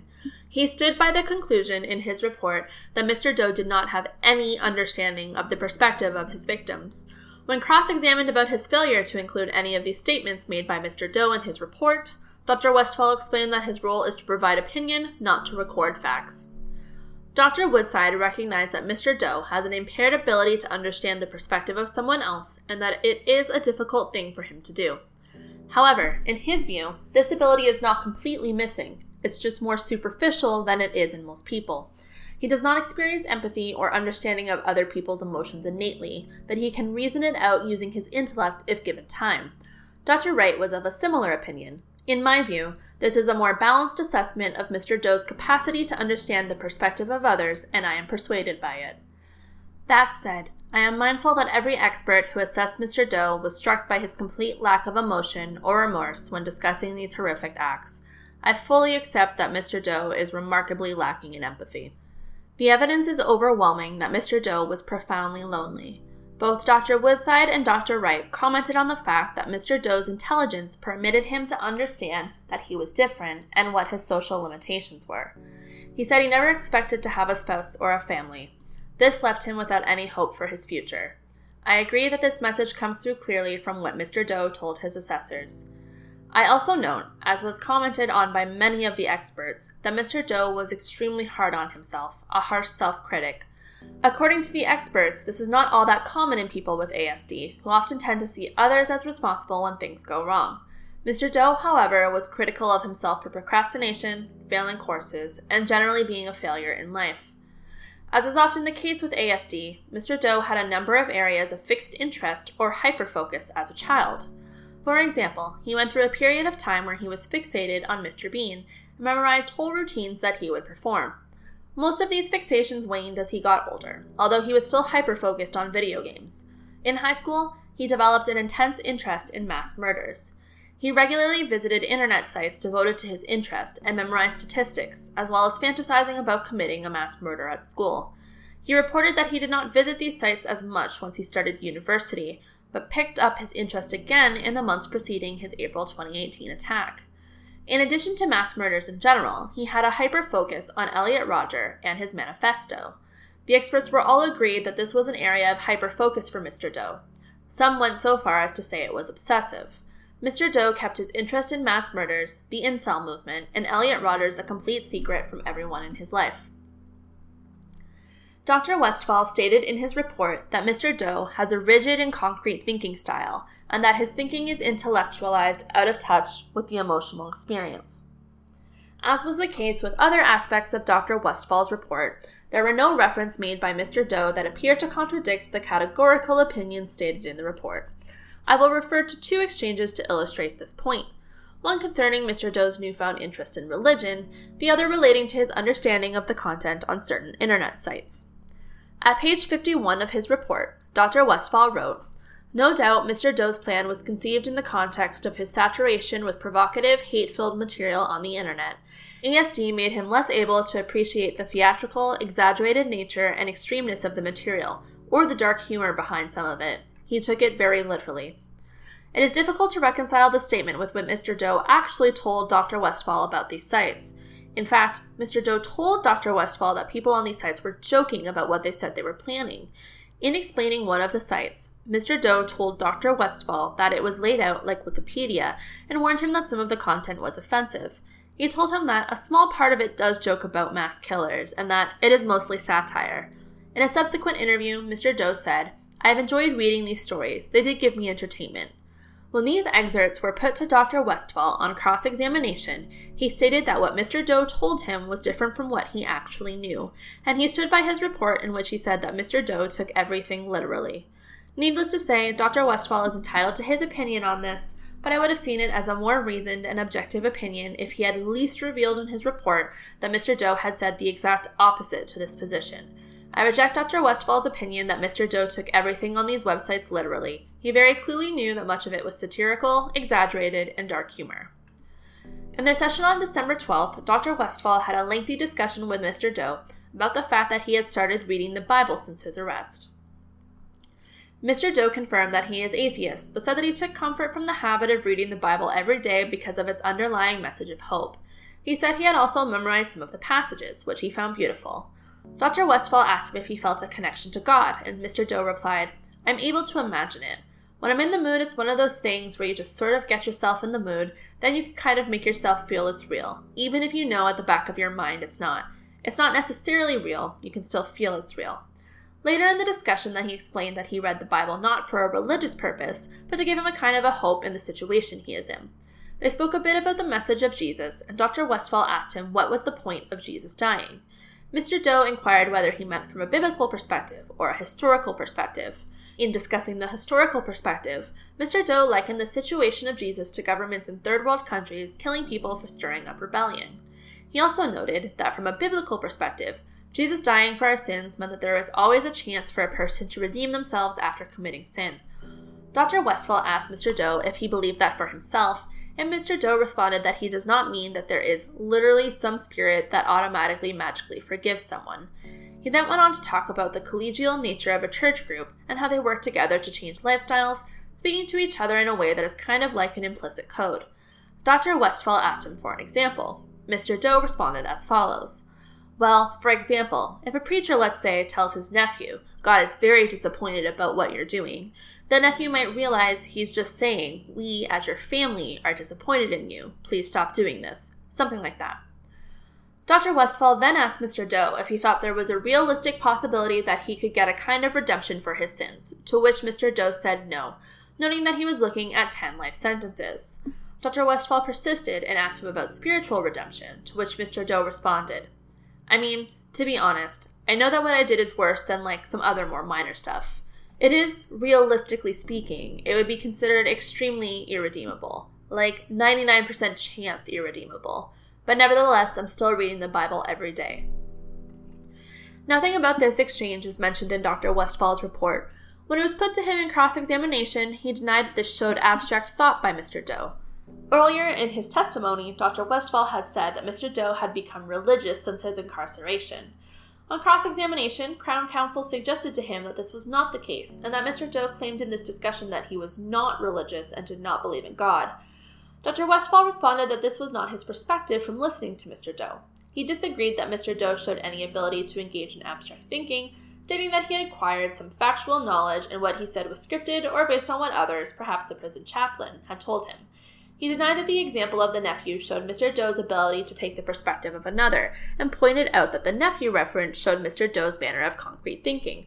It should be noted that Mr. Doe only gave that concrete example because Dr. Westphal asked for one.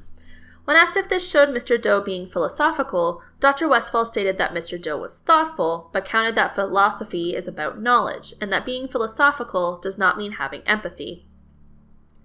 I recognize that philosophy and empathy are not synonyms. However, in light of these discussions, I find it difficult to understand how Dr. Westphal can continue to maintain that Mr. Doe is a concrete, rigid, literal thinker who is incapable of abstract thought or moral reasoning. To summarize, I find that Mr. Doe has significant deficits as a result of his ASD, particularly in the areas of social communication, the ability to understand the emotions and perspective of others, and the ability to feel empathy. Mr. Doe has no cognitive impairment, which is both a benefit and, in some ways, a disadvantage. He has been able to use his intellect to compensate for some of his impairments. He has learned methods of interacting. He is able to work out abstract concepts and analyze moral problems. However, these are not natural to him. He has to work at it. Questions that may be answered by the vast majority of people innately or intuitively may also be answered correctly by Mr. Doe, but only after the application of intellect and the process of logical reasoning. Although Mr. Doe clearly has impairments in these social constructs, he is not incapable of abstract thought and he does have some theory of mind. He tends to be a literal, concrete thinker, but he is also capable of abstract thought and introspection.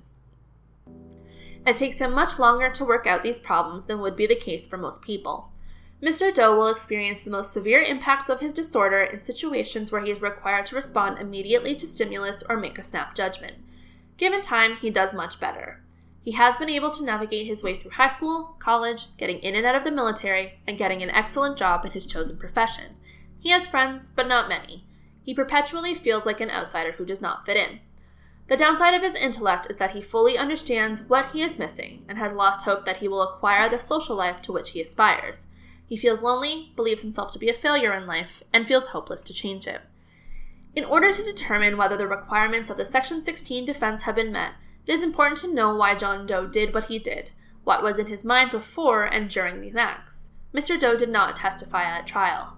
In order to determine his state of mind with respect to these killings, it is relevant to consider what he said to others, including in his original statement to the police that same night and in his many interviews with forensic assessors. I recognize that many of these sources will be hearsay statements and that they have not been tested by cross examination or otherwise. However, there is no better source of information about Mr. Doe's state of mind. Counsel have agreed that his statements to others are admissible, and the statements were made in circumstances where the person receiving them can be relied upon for an accurate account of what was said. That does not mean I should take everything Mr. Doe said at face value. Everything he said cannot be true. Indeed, some of the things he said are completely contradictory, and he has himself said that some of his statements were lies. This leaves me with the difficult question was he telling the truth when he said he was not telling the truth? Mr. Doe made a fully voluntary statement to Detective Rod Thomas on the night of the attack, starting at 10:46 p.m. He talked to Detective Thomas about being a heterosexual male who would be interested in having sex with women, but that women were not interested in him.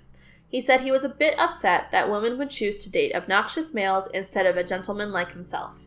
He described having discussions with like minded males on internet sites such as 4chan and Forever Alone, and acknowledged embracing the incel, involuntary celibate, movement. He gave an example of an incident at a Halloween party in 2013 when he tried to initiate a discussion with girls, but they laughed at him and hung onto the arms of big guys. He described being very angry about this. He claimed that the other guys on the internet expressed the same feelings, but they were too cowardly to act on their anger. He said he had become radicalized after Elliot Rodger committed an act of mass murder on May 23, 2014, significantly raising the movement's profile. He also admired another incel murderer, Chris Harper Mercer, and claimed to have had discussion with both of those killers prior to their deaths. Mr. Doe said what Rodger had done was to start a beta uprising against the Chads and Stacys, referring to obnoxious males and the women who choose to date them instead of gentlemen. He said that since June 2014, he had been thinking it was time he stood up to the Chads and Stacys by taking action rather than festering in his own sadness. According to Mr. Doe, his reason for enlisting in the infantry was so that he could learn how to use large guns, specifically assault rifles. However, he left the military before getting to that part of the training. Sometime before April 2018, he decided to use a vehicle for his attack. He said that one month before the date of the attack, he reserved a large rental van for this purpose, pointing out twice that he chose a size that would be small enough to maneuver, but large enough to inflict severe damage. He told Detective Thomas that a day before his attack, he had posted an anonymous message on 4chan stating that the beta uprising was starting and encouraging others to follow suit. He said lots of posts were received encouraging this move. However, he did not otherwise tell anybody what he was planning to do. In the days leading up to the attack, he described being preoccupied with thoughts about it, saying that he thought about it 80% of the time. Mr. Doe picked up the van at the appointed time on April 23, 2018, and made his way to Yonge Street. Upon reaching the intersection of Yonge and Finch, he saw that there were a lot of pedestrians in the area and decided it was time to go for it. He said he floored the pedal, speeded the van towards the pedestrians, and then allowed the van to collide with them. He said some people were knocked down and others rolled over the top of the van. He only stopped the attack when one of the pedestrians hit, spilled a substance over his windshield, and he could not see where he was going. When he heard police cars coming, he pulled over and got out of the van. He said he had premeditated death by cop and was expecting the officer to fatally shoot him when he repeatedly pointed a wallet at him, pretending it was a gun, and told the officer it was a gun. He also put his hand into his pocket and pulled it out quickly, making the shape of a gun with his hand. When it was apparent the officer was not going to kill him, Mr. Doe said he lay down on the sidewalk as ordered, because if he was not going to be killed, he would rather not encounter a painful experience. At the end of the interview, when Detective Thomas asked Mr. Doe how he felt about the fact that 10 people died and 15 people were seriously injured, Mr. Doe replied in a matter of fact tone of voice, I feel like I accomplished my mission. The reason Mr. Doe gave to Detective Thomas for carrying out this attack is consistent with the message he posted on Facebook during the course of the incident. Private Recruit Doe Infantry 00010, wishing to speak to Sergeant 4chan, please. C2324961. The Incel Rebellion has already begun. We will overthrow all the Chads and Stacys. All hail the Supreme Gentleman, Elliot Rodger. This was a highly skilled interview. Detective Thomas ensured that Mr. Doe was comfortable and fully cognizant of his rights. He did not pressure Mr. Doe to answer and did not show any signs of disapproval, except at the end of the interview on the issue of not telling the truth. Throughout the emotion, Mr. Doe showed a flat affect and spoke almost in a monotone, showing no emotion. His demeanor did not seem to change, no matter what he was talking about. However, one aspect of what Mr. Doe told Detective Thomas was a definite lie. He gave a very detailed account of how he got from his home to the rental company to pick up the van, including specific buses, where he changed, how long it took, and things of the like. He was quite convincing. At the end of the interview, when Detective Thomas challenged whether this was true, Mr. Doe said that it was. Detective Thomas then told him he knew it was not true because the police had already interviewed his father, who told him that he had dropped his son off at the nearby Starbucks. At this point, Mr. Doe admitted he had lied, stating that he was concerned they would think his father was an accomplice. I can see no detectable difference between the way Mr. Doe gave the false account of his trip to the rental company and anything else he said. Subsequently, Mr. Doe told many of the assessors that much of what he told the police was a lie. For example, the incident Mr. Doe described at a Halloween party in 2013 is almost certainly untrue. His father stated that his son never attended such a party in 2013, or ever. It appears that this detail was lifted directly out of Elliot Rodger's manifesto. It is also highly unlikely that Mr. Doe was ever in direct contact with either Elliot Rodger or Chris Harper Mercer. Again, there is no discernible difference in tone and affect between when Mr. Doe was telling the truth about matters that have been verified, example, when and how he reserved the rental van, and when he was telling a lie. This makes it difficult to determine what was actually going on in his head at any given time. The first group of experts to assess Mr. Doe were Dr. John Bradford, forensic psychiatrist, Dr. Rebecca Chauhan, psychiatrist with expertise in autism, and Dr. Minnie Mamek, forensic psychologist who administered tests. Dr. Bradford interviewed Mr. Doe in August 2018. Mr. Doe told Dr. Bradford that he had become interested in mass murders and school shootings in about 2018 to 2019 when he was in high school. He said this interest increased around 2016. He acknowledged being involved on 4chan and other sites dealing with these issues and being particularly interested in Elliot Rodger. However, he told Dr. Bradford that he had lied to the police about having had contact with either Elliot Rodger or Chris Harper Mercer. Further, Mr. Doe said he lied to the police about the Halloween party in 2013. He said he linked his actions to the incel movement in order to increase the notoriety of the attack. However, he continued to say that he was influenced by Elliot Rodger's manifesto and by the incel movement. He was also motivated by the desire to attain fame and his fear that he would fail on the job he was about to start. Dr. Bradford opined that Mr. Doe had become hyper focused on Elliot Rodger and on mass murders. However, he was completely lacking any empathy for the victims who were murdered in the name of the incel movement, or for any of the people he himself killed or injured.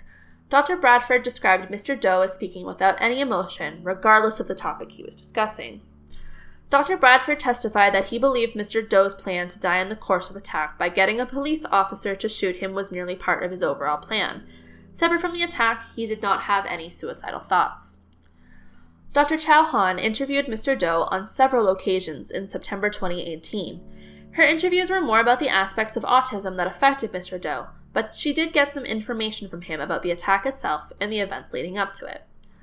Dr. Chauhan's opinion is that Mr. Doe carried out these attacks for the public notoriety it would bring him. She noted that even in his school years, Mr. Doe preferred to receive negative attention rather than no attention at all. Example, saying and doing goofy things to get people to laugh at him.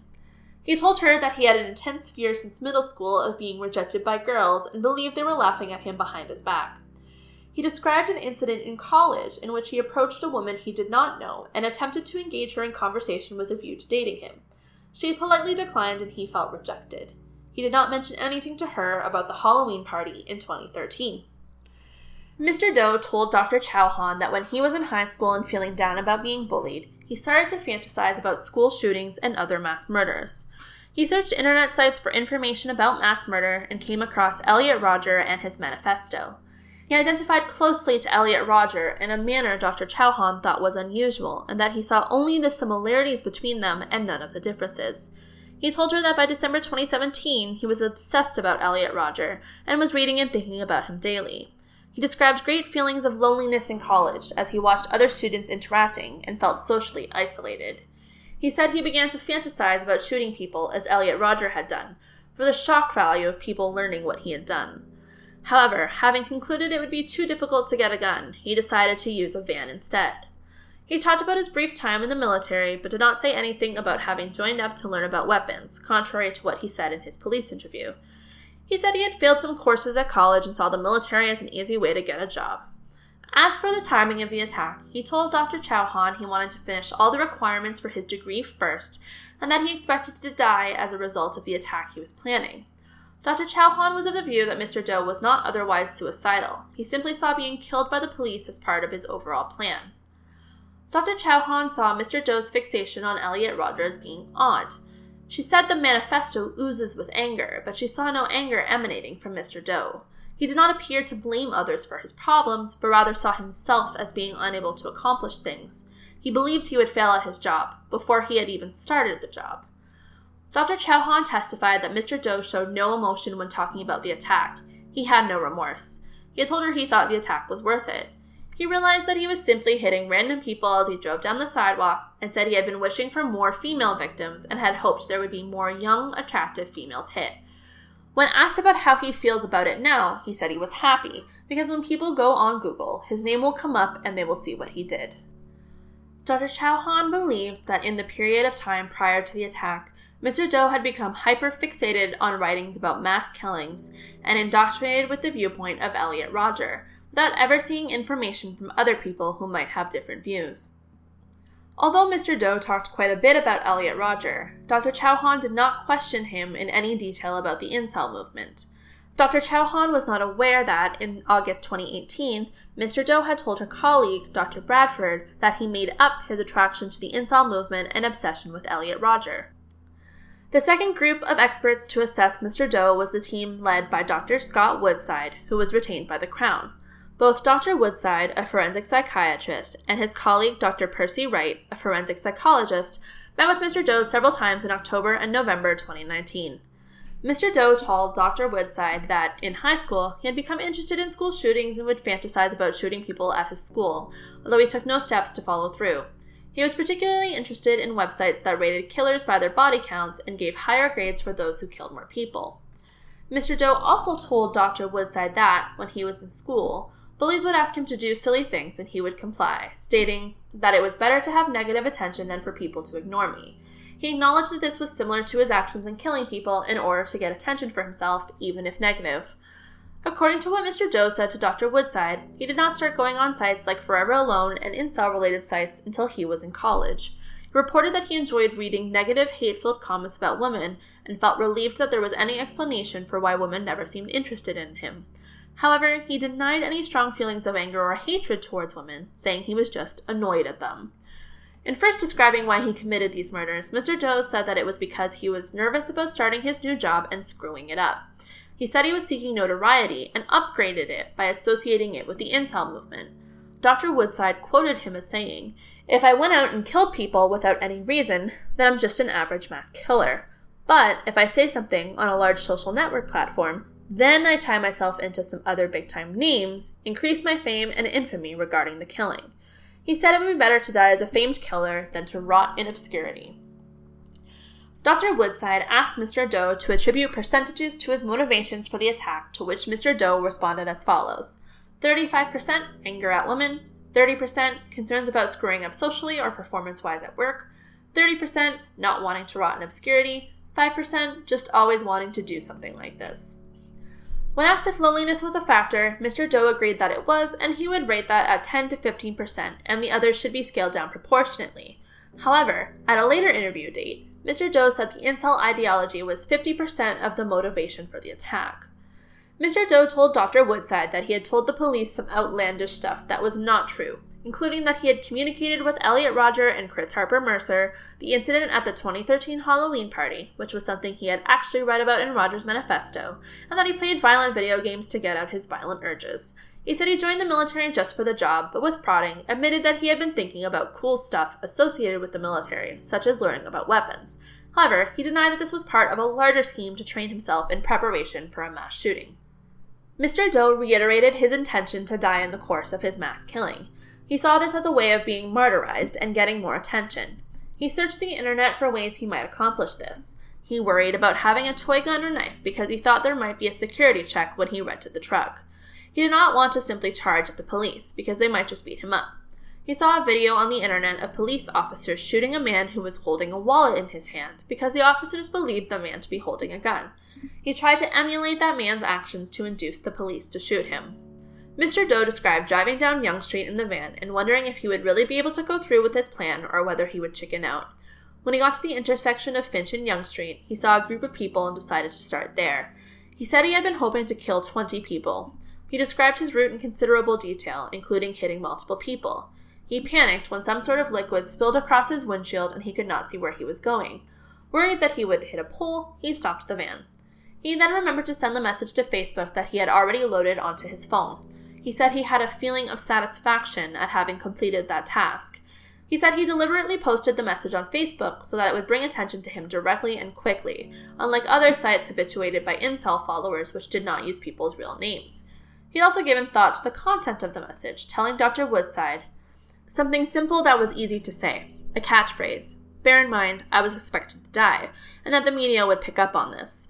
The most important words in that post were 4chan, incel, and Elliot Rodger, because 4chan gives you that identity, says that I am with them, incel because it indicates that you are complaining about virginity, and Elliot Rodger, and basically using his name to boost my name. It's kind of like working at a company and your boss is really famous. Some people might brag about working for him to boost their fame.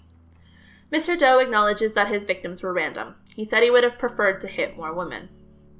As a psychologist, Dr. Wright's main focus was on testing Mr. Doe in various ways to assess the impact of ASD on his functioning. However, there were also discussions about the attack itself and the events leading up to it. Mr. Doe talked about his interest in school shooters and his fascination with internet sites devoted to mass killers and their readings for how many people they had killed. He said he fantasized in high school about going into school with a handgun and shooting people he did not like, and random people, while attempting to avoid killing people that he liked. Mr. Doe told Dr. Wright that he was hoping to kill 100 people in the 2018 attack, as that would be a world record. He said his preference was to kill women, but the overarching goal was to kill as many people as possible. Dr. Wright testified that Mr. Doe reported this in a matter of fact manner, not joking in any way. When Dr. Wright asked him if he thinks now it was all worth it, Mr. Doe said that he was happy and excited that people were talking about him and was satisfied with a kill count of 10.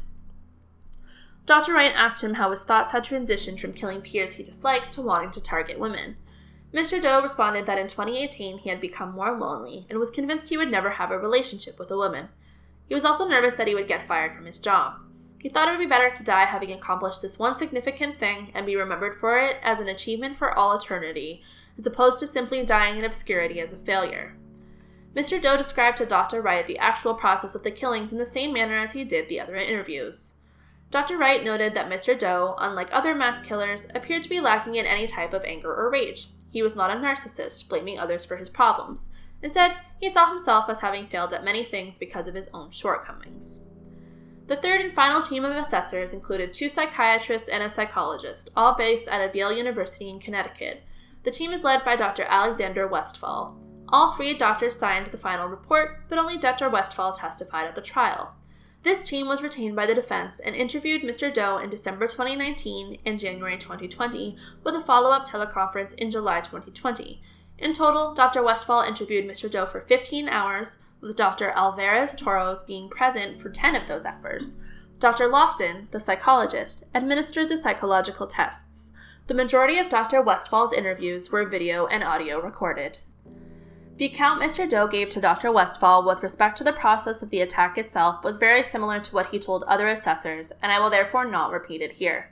As with all the other assessors, Dr. Westphal was struck by the complete lack of emotion displayed by Mr. Doe when describing these horrific actions.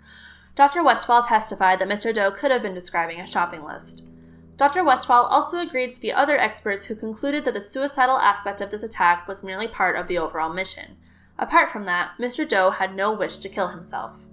Consistent with his story to the other assessors, Mr. Doe told Dr. Westphal that the reason he told the police and posted on Facebook that this was an incel rebellion attack was to generate more attention for himself.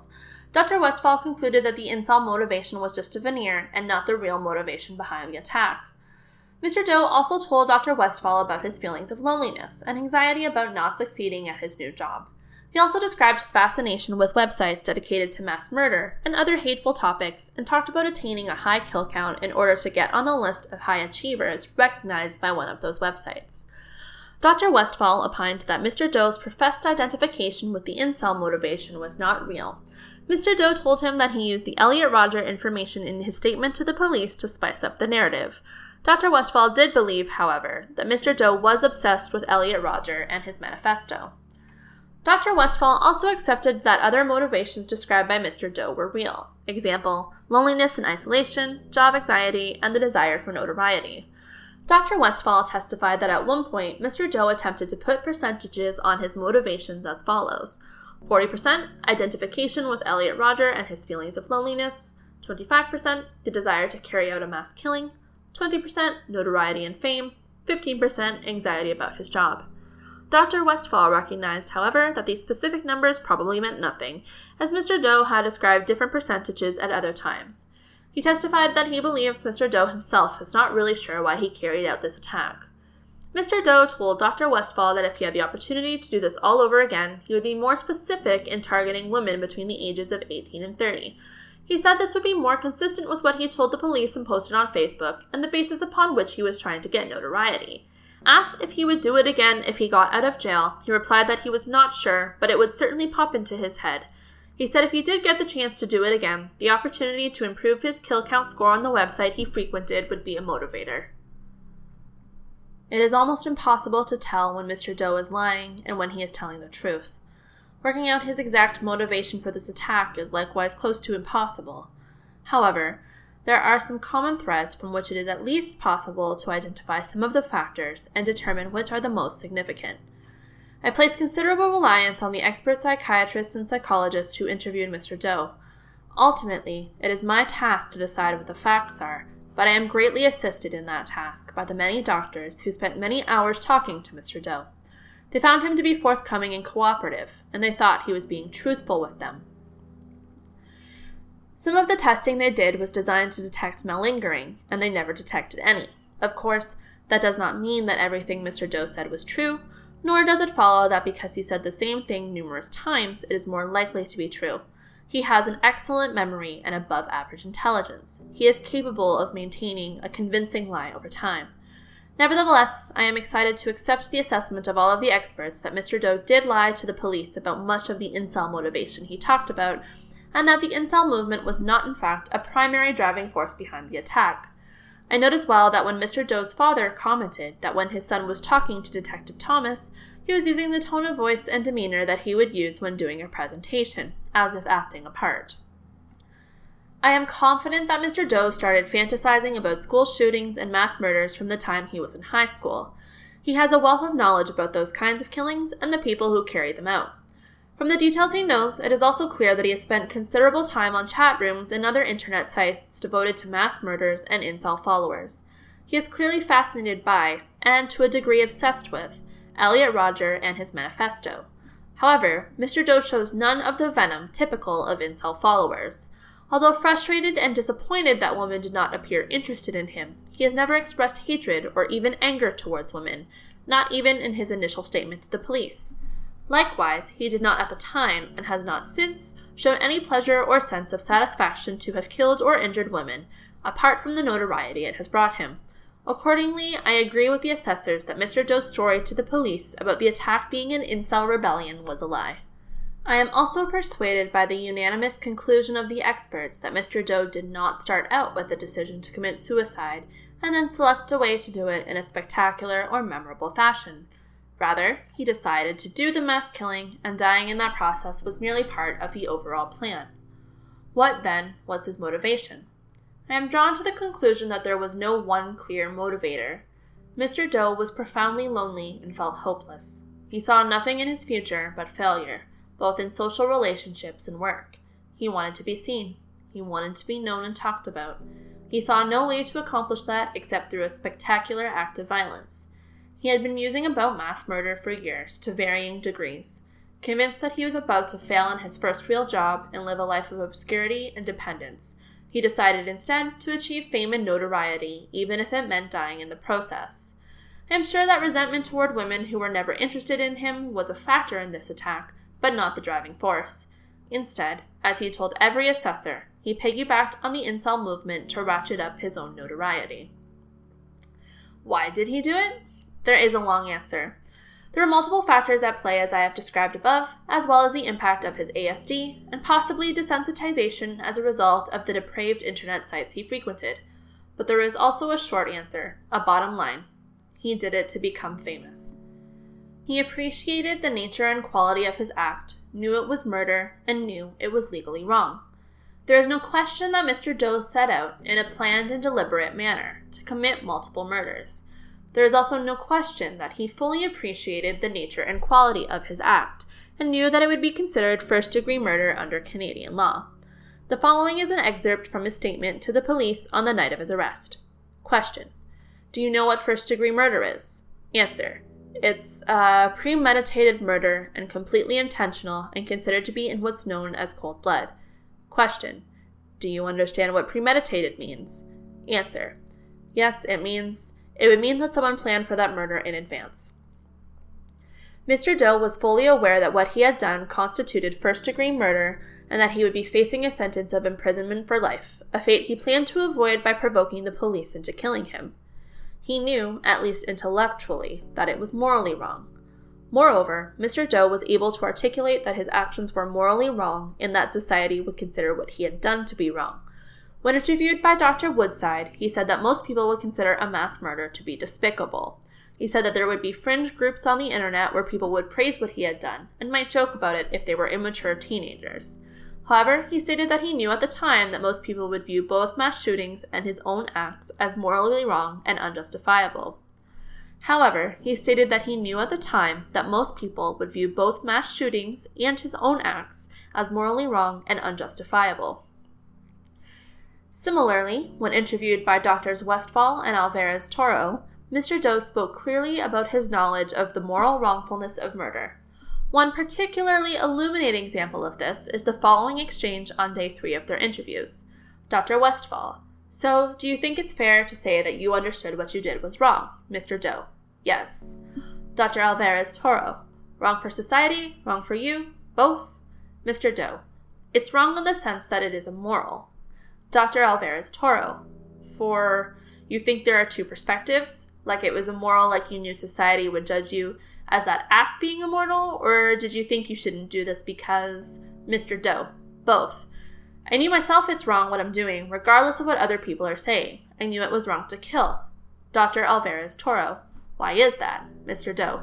Well, because I've been told by everyone, by family, in school, or wherever. It's just an ingrained pillar, the ingrained sole rule that killing is wrong. Likewise, in a previous interview with Dr. Westphal, Mr. Doe stated, I know what I did was morally wrong and extremely devastating and irreversible. When Dr. Westphal pressed him as to what he meant by wrong in terms of according to what standards, Mr. Doe replied, societal rule standards. One of the the most important one being that it is extremely wrong to kill people. Dr. Bradford obtained similar information from Mr. Doe. He told Dr. Bradford that to kill is extremely immoral, and that his actions would be seen as morally terrible by anybody in the community. If the legal test for morally wrong at the second branch of the Section 16 analysis is mere intellectual knowledge that society would consider the act to be morally wrong, or that the act was something that the accused knew he ought not to do, then that would be the end of my inquiry. Mr. Doe's cognitive ability to know right from wrong was unimpaired by his disability. The fact that he had ASD did not mean he did not have the capacity to know that society would consider this to be immoral. On the contrary, he actually knew, at least intellectually, that by society's standards his actions were morally wrong. Indeed, as I concluded above, his primary reason for carrying out the attack in the first place was to attract notoriety, an implicit recognition that people would be horrified by it. However, as I have indicated earlier in these reasons, in my view, the test as developed in Oommen requires more than the intellectual capacity to know what societal norms are, but also includes a capacity to rationally evaluate what he is doing and to make a rational choice to do it. He had the capacity to rationally evaluate what he was doing and to rationally choose between what was right and what was wrong. I turn then to what I consider to be the pivotal question in this case. Did Mr. Doe, because of his ASD, lack the capacity to exercise a rational choice between carrying out these murders or complying with societal and legal norms that killing is wrong? In other words, was his decision to carry out these acts the result of a rational reasoned decision, or did he lack the capacity to make such a reasoned decision because of his disability? On this issue, the experts disagree. Evidence of John Bradford retained by the defense. Dr. Bradford testified that Mr. Doe does not have any kind of psychotic disorder. This is an opinion on which all of the experts are unanimous, and which I accept. Dr. Bradford found that Mr. Doe had no empathy for his victims, at the time or since, and has expressed no remorse for his actions. This is consistent with the findings of every expert who met with Mr. Doe, and I accept it as a fact. Dr. Bradford was careful to distinguish between the lack of empathy seen in a psychopath and the situation of a person with ASD. A psychopath has the capacity to feel empathy and understanding, but simply does not care, preferring to satisfy his own desires without any regard for how his victim might feel. This is distinct from a person with ASD, who is often unable, by virtue of that disability, to put himself in the shoes of another and truly understand how they would feel. Mr. Bradford was clear that Mr. Doe is not a psychopath. Again, every expert agrees on this point, and I accept it as a fact. Dr. Bradford also distinguished the kind of fixed delusions held by a person who is psychotic and an overvalued idea or hyperfocus on a particular idea or construct. He saw Mr. Doe as fitting into the latter group in terms of his fascination with Elliot Rodger and mass murders. However, in his opinion, this was not the kind of intensity required to ground a defense under Section 16 of the Criminal Code, because notwithstanding this fascination, Mr. Doe knew that murder was morally wrong. Based on Mr. Doe's answers to his questions about morality and how society would view his actions, it was Dr. Bradford's opinion that, notwithstanding his ASD, Mr. Doe had an understanding of moral reasoning and knew that what he had done would be seen as morally wrong. Having stated that opinion, and in an effort to be as objective as possible, Dr. Bradford went on to state an alternative theory that could result in a finding of NCR. On that theory, Mr. Doe's lack of empathy and deficits in the capacity for moral reasoning, when combined with his hyperfocus on internet sites featuring the incel ideology, Elliot Rodger, and other mass murderers, could be seen as rendering him incapable of the kind of moral reasoning required to be held criminally responsible. He opined that the only basis for this finding would be if Mr. Doe was found to be unable to appreciate the wrongfulness of his conduct. Dr. Bradford believed that there was a credible basis for this to be considered, but in the final analysis still remained of the view that Mr. Doe knew what he did was morally wrong and did not meet the requirements for a Section 16 defense. Evidence of Dr. Alexander Westphal, retained by the defense. Dr. Westphal noted that Mr. Doe would sometimes appear baffled and unable to provide answers to questions, and that many of his answers were off the mark. He stated that although he was not psychotic, his autistic way of thinking was severely distorted in a way similar to psychosis. Dr. Westphal was struck by the significant gap between Mr. Doe's high intellectual function and his poor functioning in everyday life, commenting that his communication and everyday settings is more like that of a child, and his skills in social relationships are even lower. Significant to his ultimate opinion, Dr. Westphal found that Mr. Doe had a rigid, concrete way of thinking and a theory of mind deficit or mind blindness that interfered with his capacity to understand that others have internal states that differed from his own. He believed that, because of these deficits, Mr. Doe was less able to appreciate the theatrical and exaggerated nature of things he was fascinated with on the internet and took everything literally. Dr. Westphal considered the reasons given by Mr. Doe for having committed these acts. He dismissed the idea that Mr. Doe was motivated by revenge to punish those who had bullied or rejected him in the past. He noted a complete absence of anger or hatred toward these people, and an absence of any history of ever feeling such hatred. The other reasons he considered were the desire for notoriety and anxiety about filling a job which he had not yet started. Dr. Westphal rejected these as being insubstantial reasons to inflict such an enormous amount of pain and to either die or be incarcerated for life as a result. He testified that at times, Mr. Doe attempted to place percentages on his various stated reasons for carrying out the attack, but said that these numbers mean nothing, and he did not think that Mr. Doe himself understands why he did this, Dr. Westphal testified that the only common element is that none of those reasons provide a satisfactory account for committing this attack. He said to him this meant one thing, which is that he didn't understand the horrific impact of what he was doing. One of the reasons Dr. Westphal rejected the idea that Mr. Doe was motivated by a desire for notoriety was because he saw the in prison records that Mr. Doe had twice turned down requests from journalists to interview him, Dr. Westphal said he found this to be inconsistent with Mr. Doe's stated desire for media attention. On cross examination, Dr. Westphal acknowledged that he had never raised this point with Mr. Doe. On April 26, 2018, in response to the first of the media requests for an interview, Mr. Doe wrote on the request form, At this time, I do not consent because I have not been tried yet. On the second request, five days later, he simply wrote no.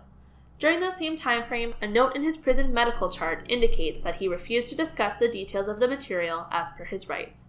Dr. Westphal agreed that these refusals may have been based on legal advice. In his report, Dr. Westphal concluded that Mr. Doe did not understand the impact and consequences of what he was doing, and although he intellectually knew it was wrong, he did not appreciate the moral wrongfulness of his actions. Dr. Westphal cited five reasons why he believed this to be the case. 1. Mr. Doe demonstrated a complete lack of insight as to the impact of his actions on his victims, their families, or his own family. 2. He described his actions as converting life status to death status, which suggests a complete emotional detachment from his actions, as if it was a video game. 3. He showed no emotion during the attack or during the police interview. 4. While planning the attack, he simultaneously planned for the future in prosaic ways filling out paperwork for his upcoming job, planning to go out with his brother to celebrate graduation, suggesting widening the driveway to accommodate the car he planned to buy. 5. He told his family during a prison visit that he was optimistic about the prospect of going home and that he believed others would see he had done nothing wrong. Dr. Westphal and his colleagues then concluded their report with the following opinions. In summary, it is our opinion that without ASD, Mr. Doe would not have perpetuated this offense. We conclude that although Mr. Doe understood the wrongfulness of his actions from an intellectual standpoint, he did not understand the wrongness of his actions from a moral standpoint. The act was also completely beyond his comprehension given his absence of understanding of emotional nuance, social exchange, and contextual accommodation. He had absolutely no insight into the terrible impact the act would have on other beings, and did not think about the pain he was bound to cause, nor understand it, even slightly, now. Dr. Westphal placed significant reliance on Mr. Doe's complete lack of empathy for his victims. He described Mr. Doe's thought process as he was mowing down and killing people as being akin to playing a video game, concluding that Mr. Doe was unable to understand the actual impact of his actions on his victims, his victims' families, or even his own family. From this, Dr. Westphal drew the conclusion that Mr. Doe did not understand that his actions were morally wrong. He accepted that Mr. Doe knew this was a real life situation, as he was killing and injuring people, but said he was so detached from it emotionally that was almost a disassociative quality. Dr. Westphal testified that because of Mr. Doe's inability to truly understand the horrific consequences of his actions, he was not capable of making a rational choice. He was adamant in his testimony that Mr. Doe had no understanding of the impact on his victims, their families, or his own family at the time of the attacks and still does not have any understanding. When cross examined about the numerous statements Mr. Doe made about the impact of the victims and families, Dr. Westphal stated his belief that this was merely lip service and not true understanding, and that Mr. Doe likely picked up these ideas from other assessors who interviewed him or from other sources, such as pleadings and civil actions, discussions with his own lawyer, or discussions with the prison chaplain. He gave as an example the word devastated, which had been used by Mr. Doe at one point to describe the impact on his own family, and which he suggested was a word Mr. Doe had picked up from someone else. He acknowledged that he had no information upon which to base that assumption, and he was theorizing about it. He also acknowledged that he did not include in his report that Mr. Doe had said he thought his parents would be devastated by his actions, explaining that he had left it out because he believed Mr. Doe did not understand anything beyond the most minimal insight. In his report, Dr. Westphal said that Mr. Doe recognized feeling a sense of readiness and happiness when he rented the van and a sense of nervousness when he was driving, but that he was not able to identify any particular feelings associated with the killings of his victims. On cross examination, he agreed that the nervousness Mr. Doe described was being afraid that he would not have the guts to go through with the attack. He also conceded that Mr. Doe told him that the nervousness went away as soon as he hit the first group of pedestrians at Yonge and Finch. Dr. Westphal explained that what he meant in his report about Mr. Doe not being able to identify any feelings associated to the killings were related to feelings like empathy for the victims.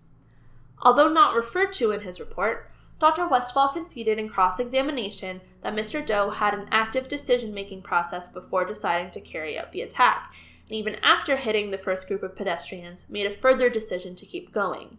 Dr. Westphal agreed that prior to the attack, Mr. Doe vacillated about whether or not he would go through with it. However, Dr. Westphal denied that this was connected in any way to any moral reasoning, but rather stemmed solely from his concern that he might chicken out. He also stated that he did not believe that there was ever a point where Mr. Doe was wrestling with his conscience in a moral sense. He said that Mr. Doe had set himself a dare and then experienced some ambivalence only about whether or not he had the guts to go forward. Dr. Westphal was referred to one of his interviews in which Mr. Doe referred to the ingrained pillar, the sole ingrained rule that killing is wrong. Dr. Alvarez Toro then asked him how he was able to go ahead, thinking this was wrong, and then commit these acts.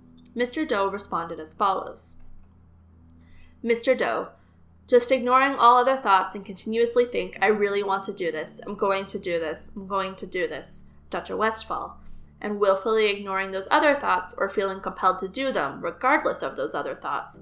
Mr. Doe, it was a combination. It was the fact that I wanted to do it, but then it was willfully ignoring and amplifying feeling compelled to do it.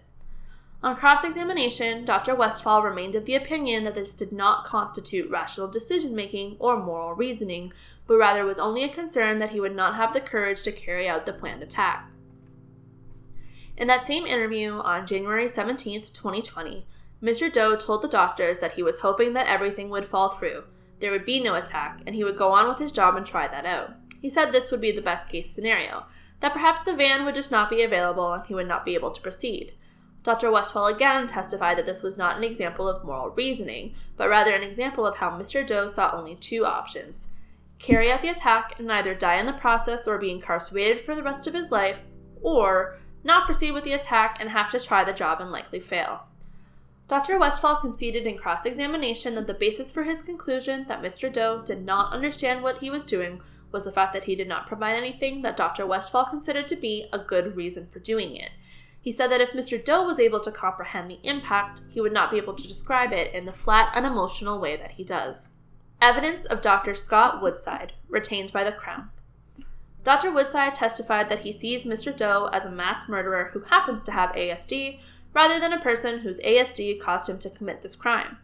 Consistent with all of the experts, Dr. Woodside testified that Mr. Doe clearly appreciated the nature and quality of his actions.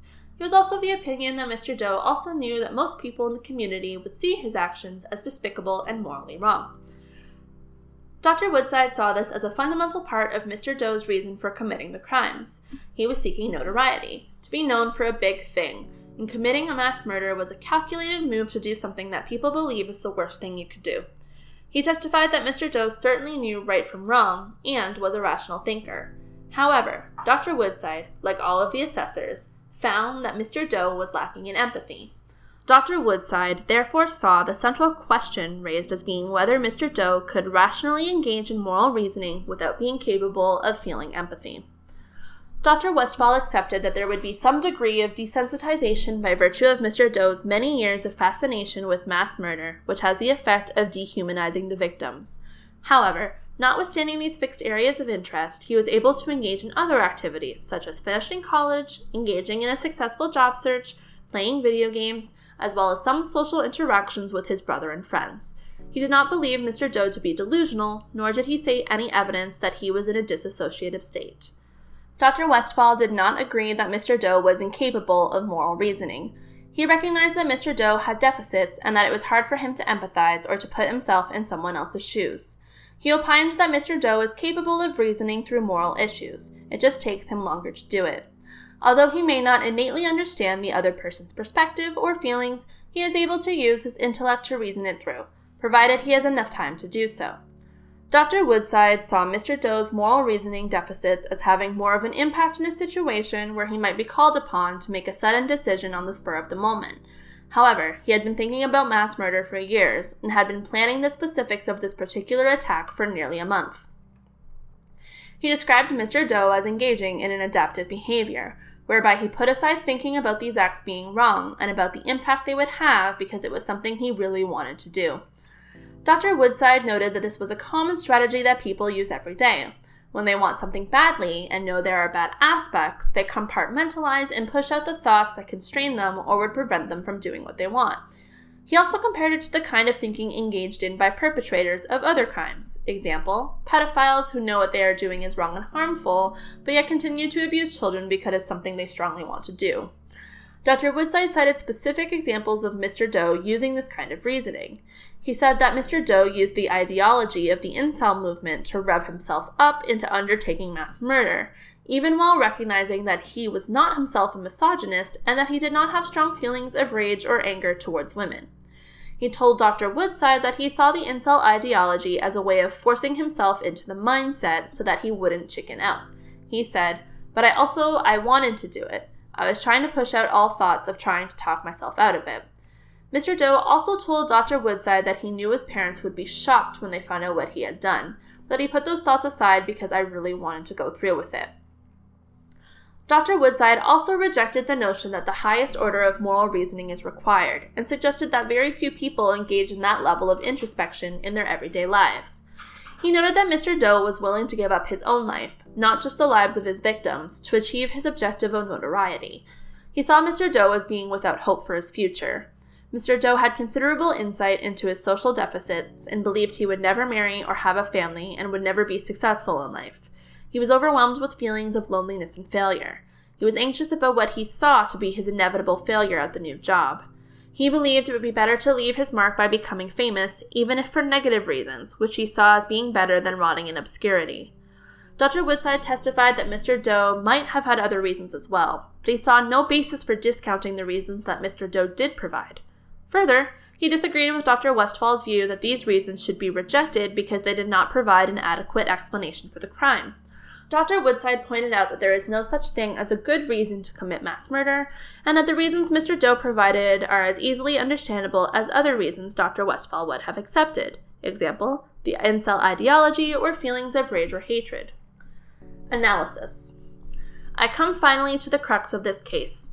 Whether at the time Mr. Doe carried out this attack, he was, as a result of his ASD, incapable of knowing that what he was doing was morally wrong. This is a question of mixed fact and law, and it is a question for me to answer. Given the subject matter, it is of course relevant, indeed necessary, to take into account the expert evidence of the various psychiatrists and psychologists who have testified and or provided written reports to the court. Their contribution has been extremely helpful. However, in the final analysis, it is for me to decide whether the defense has established Mr. Doe's incapacity on a balance of probabilities.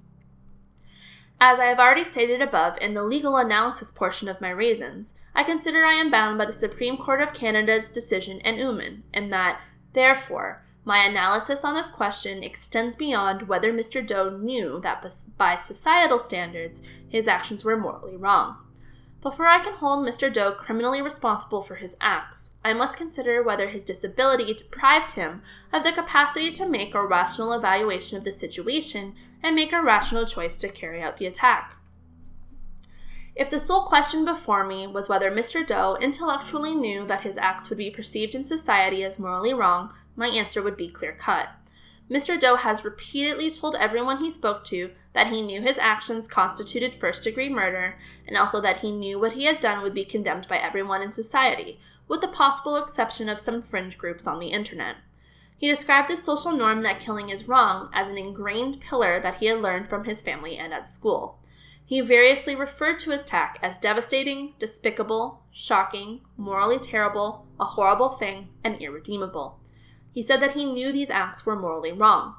I do not agree with the defense submission or the opinion of Dr. Westphal that these were concepts or expressions that Mr. Doe picked up from others since his incarceration. Mr. Doe himself explained that this was something that was taught to him by his parents and others, and something he has always known to be an ingrained pillar of society. There is no question that on an intellectual level, he knew that murder was morally wrong. If that is the extent of the test, then the defense clearly fails. However, as I have said in my view, the test as articulated in Oommen requires more than the intellectual capacity to recognize that society would see these acts as immoral. There must, in addition, be an exercise of rational choice, recognizing the moral wrongfulness of the act and nevertheless freely choosing to proceed with it. I must therefore consider the impact of ASD on Mr. Doe and determine whether it rendered him incapable of rationally evaluating and rationally deciding on a course of action. It must be recognized as well that the court in Oommen did not depart from previous case law that has consistently recognized the difference Parliament intended by using the word appreciating in the first branch of the Section 16 test and knowing in the second branch. The addition of the requirement for rational decision making does not import into the second branch the degree of insight and understanding that would be required to constitute appreciating moral wrongfulness. Knowing is a lower standard than appreciating. There are two important points to bear in mind from the outside. The first, this is not a but for test, resolvable by merely showing that, but for his ASD, Mr. Doe would not have committed these acts. The second, rational in this situation refers to the exercise of free will and decision making, and not to the rationality or rightness of the conduct undertaking, in this case, mass murder it being recognized that killing 10 people and injuring 16 can never said to be a rational decision in many senses of the word. The only expert witness supporting a Section 16 defense for Mr. Doe is Dr. Westphal, so I will deal with his evidence first. I did not find Dr. Westphal to be a reliable witness. He is American trained and practices there. That does not disqualify him from testifying as an expert in a trial in Canada, but in this case, he deliberately refrained from educating himself on the Canadian test for the NCR defense. He justified this by explaining his job is to provide psychiatric knowledge to legal aspects, not to opine on the legal consequences. I have no difficulty with the second part of that explanation. His opinion on legal consequences is irrelevant. However, with respect to the first part of his explanation, it would certainly be more helpful if he directed his psychiatric knowledge to the legal aspects at issue, which would require at least some basic understanding of what those legal issues are. Having failed to inform himself on the Canadian test, he proceeded to direct his evidence throughout on whether Mr. Doe truly understood the moral wrongfulness of his actions and whether he fully appreciated the consequences of those acts, which is not the Canadian test. This does not make his testimony irrelevant, but it does make his evidence more difficult to apply. The second difficulty with Dr. Westphal was his intractability. He did not appear to me to understand that his role as an expert witness was to be impartial and fair in his assessment of the evidence. He referred only to information that supported his conclusions, ignoring anything to the contrary. There were significant aspects of the information he gathered in the course of his assessment that never appeared in his report and were directly contradictory to the opinions expressed in the report. This could have had dangerous implications for the search for truth, because in the first instance, he also did not disclose his notes or the videotapes of his interviews, all of which were only obtained at the 11th hour because I ordered them to be produced. In the end, I am satisfied that the issues had a fair airing. However, it is troubling to me that this was necessary. There is no problem with an expert giving an opinion that is different from what an accused said to him, but in a fair report, I would expect to see both sides of the evidence and then a reasoned opinion as to why information offered by the accused was not accepted. Regrettably, that did not happen here. When confronted in cross examination with information contradictory to his report, Dr. Westphal was adamant, perhaps even rigid, in defending the language used in his report. Further, his evidence was rambling and often not responsive to the questions asked, particularly in cross examination. Frequently, Dr. Westphal spoke only in extremes without nuance. For example, he testified that Mr. Doe did not have any ability to see things from his parents' perspective or to understand the impact of his actions on them, despite being taken pointedly to things Mr. Doe told him about how he thought his parents had been effective. Example, that they would have been shocked, devastated, felt guilty, asked themselves what they had done wrong, etc.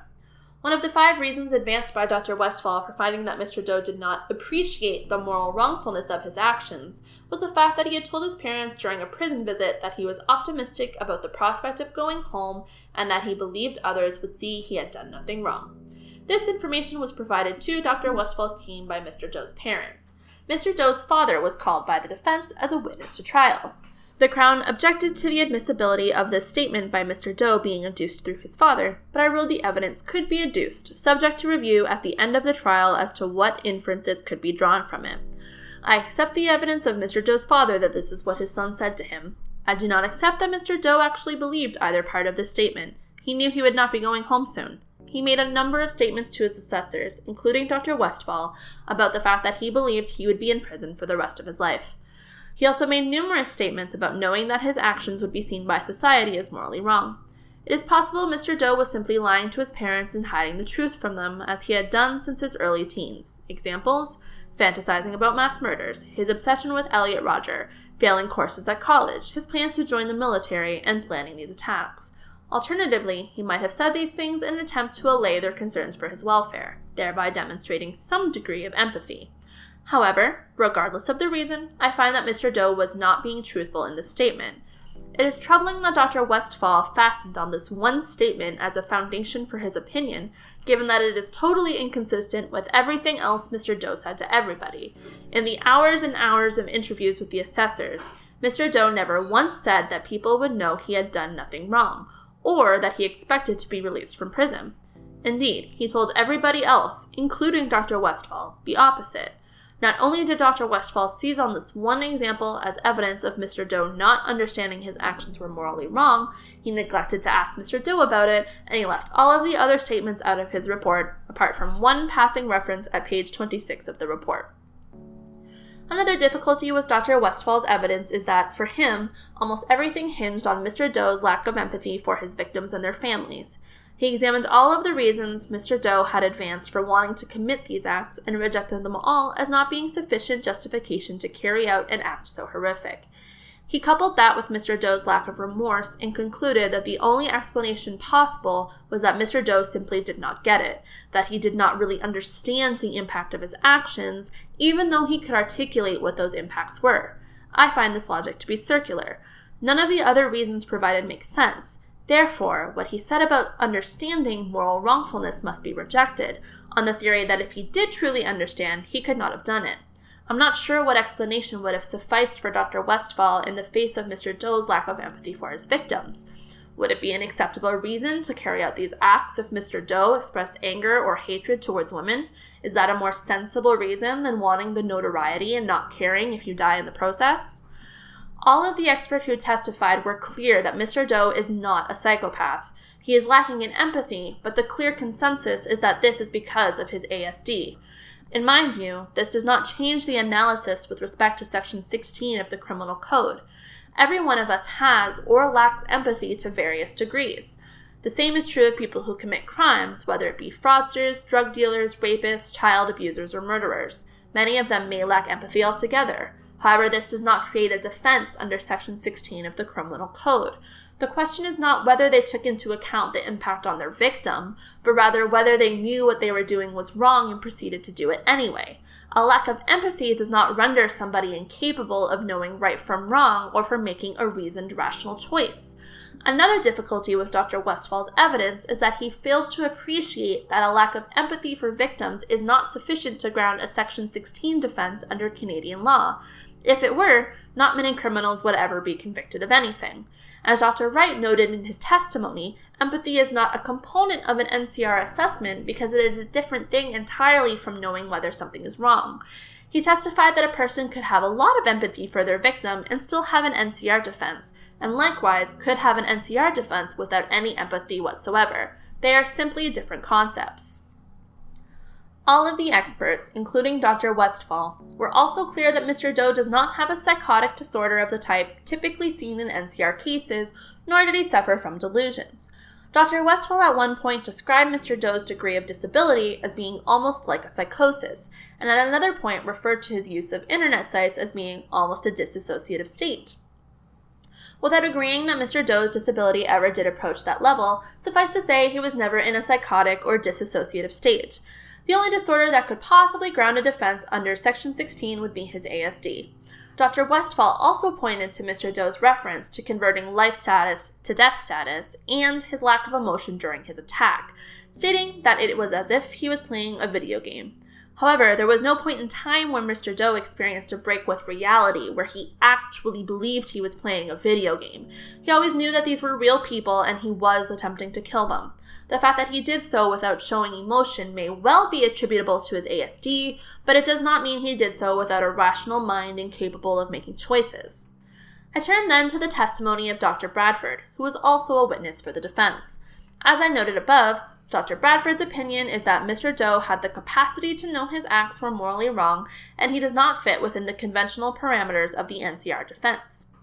However, Dr. Bradford went on to state that there could be a credible basis for a defense based on Mr. Doe's deficits in cognitive empathy, the ability to perspective take or put himself into the shoes of another person, combined with his hyper focus on internet sites dealing with mass murder and Elliot Rodger. I agree with Dr. Bradford that if there is a defense available, these would be the area of focus. I also agree with Dr. Bradford, and indeed all of the experts, that Mr. Doe demonstrates a marked lack of empathy in relation to the victims of his attack, both at the time of the attack and since. I also agree that empathy could be one of the ingredients in moral reasoning. The question is whether Mr. Doe's ASD impairments were sufficient to render him incapable of exercising a rational mind. In my view, notwithstanding his impairments, Mr. Doe was capable of rational thought, particularly given the length of time he spent planning this attack. I share Dr. Bradford's view that the NCR defense cannot be stretched to encompass Mr. Doe's situation. I do not see that Mr. Doe's fascination with mass murder sites on the internet or with Elliot Rodger or his ilk were sufficient to deprive him of an operating rational mind. It may have served to desensitize him to the horror of murder, and to believe there would be some people who would applaud such a crime, thus giving him some encouragement. However, he was nowhere close to delusional, nor was he in a dissociative state. His internet use alone was not sufficient to destroy his capacity for rational decision making. The question then is whether, when combined with his ASD deficits, the threshold of rationality was crossed. I find that it was not. Mr. Doe's interest in mass murder was not a new thing. He had been visiting these sites on a regular basis since high school and fantasizing about doing a school shooting. Throughout all of that time, he did not act on his fantasies. Later, when Mr. Doe started following incel sites and getting more interested in Elliot Rodger, as well as sites featuring mass murders, he was well aware that the material on these sites would be unacceptable to almost everybody. He hid from others what he was doing. He said that he could not tell anyone about this interest because they would not approve and would reject associating with him. Nobody knew. Not his best friend, not his brother, not his parents, not even others on the sites, as he hid his true identity when on there. To me, this shows that he was aware of the moral wrongfulness of this material throughout this time. Mr. Doe was clearly aware that his parents would be disturbed to know what he was planning, which is why he hid this from them. I find Dr. Woodside's evidence on this point to be highly persuasive. Mr. Doe told him that he deliberately tried to dwell on his parents' likely reaction because he really wanted to do this act. He also said something similar to Dr. Westphal, although Dr. Westphal chose to ignore it and it does not appear in his report. As Dr. Woodside testified, this is the kind of thinking most of us have done, realizing that there is a bad side to something we really want to do, but deliberately not thinking about that because you really want the good side. He likened it to the behavior of a pedophile who knows it is wrong to sexually assault a child and knows that it will be harmful to the child, but puts those thoughts aside because he really wants to perform sexual acts with a child. Whether we approve of the thought process or not, or consider the outcome desired by the accused to be repugnant, the reasoning process is nevertheless the exercise of a free and conscious mind, even though driven by the desire for something repellent to most of us. Crucial to my conclusion that Mr. Doe was capable of moral reasoning in relation to this attack is the length of time he spent preparing for it. This was not an impulsive act, nor was it an immediate reaction to some triggering action by someone else. This act was carefully thought out and planned over time. The evidence shows that it is in situations where Mr. Doe has ample time to think things through that he is the most able to engage in abstract thought and moral reasoning. I recognize that Mr. Doe is also less able to use his intellect to reason his way through moral problems that are complex or novel. However, he has always been aware intellectually that murder is one of the most morally wrong things a person could ever do. Therefore, the concept of murder being morally wrong was not novel to him, nor was the idea of mass murder. He had been ruminating about mass murder since high school. The moral prohibition against killing people was neither novel nor complex. Defense counsel argued that Mr. Doe's attack was, in effect, a split second decision. Mr. Doe was nervous picking up the van, unsure whether he would go through with his plan. He got to the intersection of Yonge and Finch, which was not where he had originally planned to carry out his attack. However, he saw some people at the intersection and suddenly decided to run over them, speeding up, changing lanes, driving up onto the sidewalk, and doing just that. He then continued on his rampage as described. I do not agree that the sudden change in plan to start killing people at this intersection, as opposed to some other location, changes the nature of the attack. There was nothing special about the location, other than there would be a lot of people and enough room to drive up on the sidewalk where pedestrians would be. He continued the attack exactly as planned, using the van he had rented weeks before, using the technique he had contemplated, killing as many people as possible, sending the Facebook message linking the attack to the incel movement, and then attempting to induce a police officer to kill him. This was not an impulsive split second decision, whereby he had no time to exercise rational thought or make a reasoned decision. His decision had been made already. He was merely now carrying it out. I tend to agree with Dr. Westphal's point that without ASD, Mr. Doe would not have committed these offenses. Mr. Doe's life would have been quite different if he did not have ASD, and those aspects of his life experience that led him to commit these offenses are likely inextricably connected to that diagnosis. I emphasize, however, that establishing a Section 16 NCR defense requires far more than this simplistic but for test. On the other hand, Dr. Wright advanced the interesting theory that Mr. Doe's actions might not be as connected to his ASD as everyone seems to accept. He noted quite a few similarities between Mr. Doe and the attributes associated with school shooters, as described in much of the scholarly literature in this area. Dr. Wright referred in particular to the classification system developed by Dr. J. Reid Molloy and others in an article written in 2001 and testified that Mr. Doe fit quite well within the category called classroom avengers. According to Dr. Wright, common characteristics of school shooters include they are typically seen by their peers as loners, they have a history of being bullied at school, they engage in a lot of fantasy, they are preoccupied with weapons, and they have often served in the military. All of these apply to Mr. Doe, with the possible exception of being obsessed with weapons. The self image of a school shooter often features self reproach, another characteristic shared by Mr. Doe. Dr. Wright also testified that the extent to which Mr. Doe is haunted by his past failures is unusual for a person with ASD, but quite typical for a classroom avenger. Further, school shooters often fixate on another highly publicized mass killing and seek to emulate the perpetrator, and typically describe their offenses afterwards in a detached and chilling manner. Again, these are both features that fit Mr. Doe. Dr. Wright's point is that there may be more than ASD at play here, and more than one explanation for the lack of empathy and emotional connection displayed by Mr. Doe. Either way, however, Dr. Wright did not see the lack of empathy as something that could ground a defense under Section 16 of the Criminal Code, and I agree with him in that regard. I accept that when most people weigh the pros and cons of doing something that could injure somebody else, their empathy for the potential victim would be a factor they would take into account. I therefore also accept that empathy for the victim is one of the factors usually weighed in the balance in moral reasoning. However, I do not accept the submission of defense counsel that this is an equivalent situation to informed consent, where the absence of one piece of information negates the consent. It is the process of reasoning that is at issue when considering a Section 16 defense and whether the person has the capacity to do so. The weight the person gives to empathy in that reasoning process, including that no weight at all is given to it, will not be sufficient to find that person not criminally responsible under Section 16. Mr. Doe told Dr. Woodside that he used the incel material to rev himself up. He really wanted to achieve notoriety and saw a mass murder as the way to achieve fame.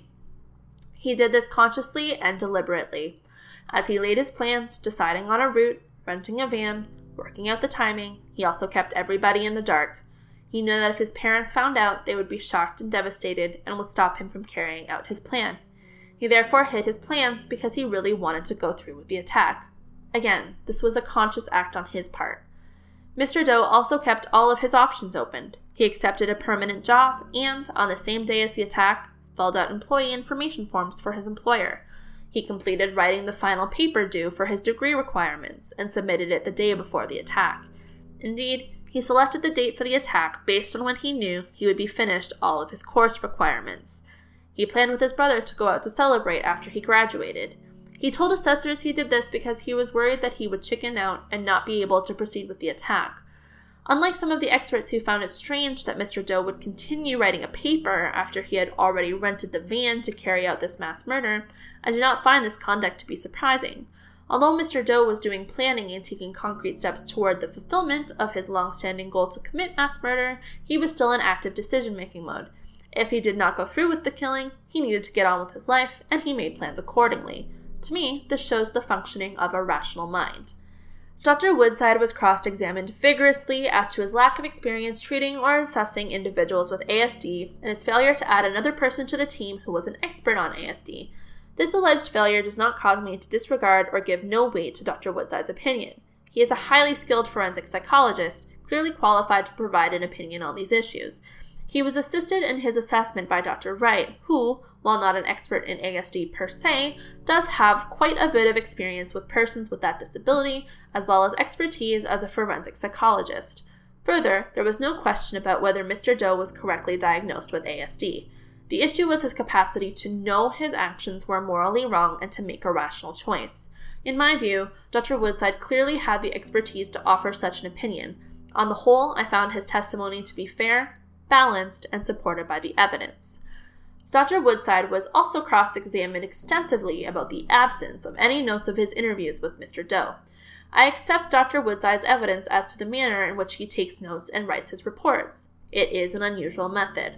While interviewing the person being assessed, Dr. Woodside takes notes on his laptop. Instead of separately writing his report, he incorporates his interview notes into the report and then adds other things. Thus, there are no separate notes from the interviews themselves. Further, any revisions to delete things, amend them, or move them around would not be apparent to opposing counsel. I fully understand Mr. Bytensky's frustration with being unable to cross examine by showing inconsistencies between what Mr. Doe told Dr. Woodside and what actually appeared in the report, a technique employed by the Crown when cross examining Dr. Westphal with devastating results. I agree with the submission that it would have been preferable for Dr. Woodside to have kept a separate record of his interview notes. However, I reject the suggestion that he did this in order to protect himself from cross examination. It is merely a habit that he finds convenient and has used for many years. Ultimately, what Mr. Doe told Dr. Woodside is consistent with what he told everyone else, including Dr. Westphal. I do not find this method of writing adopted by Dr. Woodside to undermine the reliability of the information he gathered, nor the reliability of his opinion. Ultimately, I agree with Dr. Woodside's opinion that Mr. Doe made a calculated decision to carry out this attack. Dr. Woodside recognized that Mr. Doe's ASD likely played a role in his actions, but stated that the deficits in his moral reasoning did not prevent him from knowing, indeed understanding, how others would view his actions. As Dr. Woodside pointed out, Mr. Doe's stated motivation included a desire to become infamous slash notorious, which he said showed that, at some level, he appreciates that his actions will be seen as despicable by others. I recognize that, in this portion of his report, Dr. Woodside's put the test higher than it actually is, finding that Mr. Doe understood and appreciated the moral wrongfulness of his acts. However, even with that enhancement of the test in Mr. Doe's favor, Dr. Woodside was of the view that Mr. Doe did not meet the requirements of Section 16. I agree with the logic of Dr. Woodside's opinion. It is difficult to see how Mr. Doe can be said to be without insight as to how his actions were morally wrong when he deliberately relied on the horrified reaction of the public and the media to generate fame for himself. In this case, Mr. Doe knew it was legally wrong to kill people.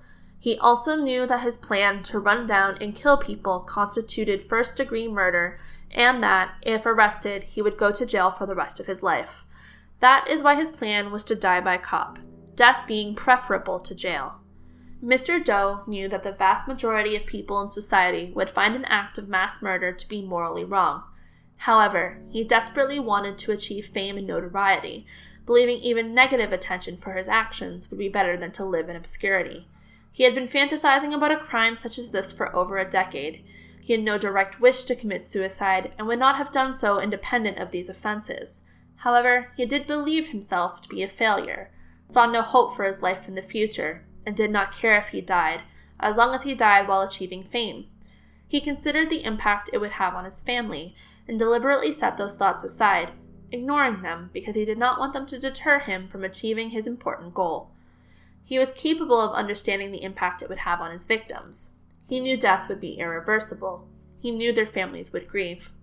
At various times during his assessments by various experts, he described his actions as being devastating, despicable, shocking, morally terrible, a horrible thing, and irredeemable.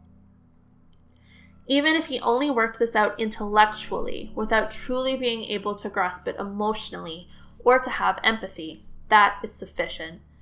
It still demonstrates that he had a functioning, rational brain, one that perceived the reality of what he was doing and knew it was morally wrong by society's standards and contrary to everything he had been taught about right and wrong. He then made a choice. He chose to commit the crimes anyway because it was what he really wanted to do. This was the exercise of free will by a rational brain, capable of choosing between right and wrong. He freely chose the option that was morally wrong, knowing what the consequences would be for himself and for everybody else. It does not matter that he does not have remorse, nor empathize with the victims. Lack of empathy for the suffering of victims, even an incapacity to empathize for whatever reason, does not constitute a defense under Section 16 of the Criminal Code. I therefore find that the defense has failed to establish on the balance of probabilities that Mr. Doe was incapable of knowing his actions were wrong within the meaning of Section 16 of the Criminal Code. Mr. Doe is criminally responsible for his actions. Accordingly, I find Mr. Doe guilty on all 26 counts on the indictment.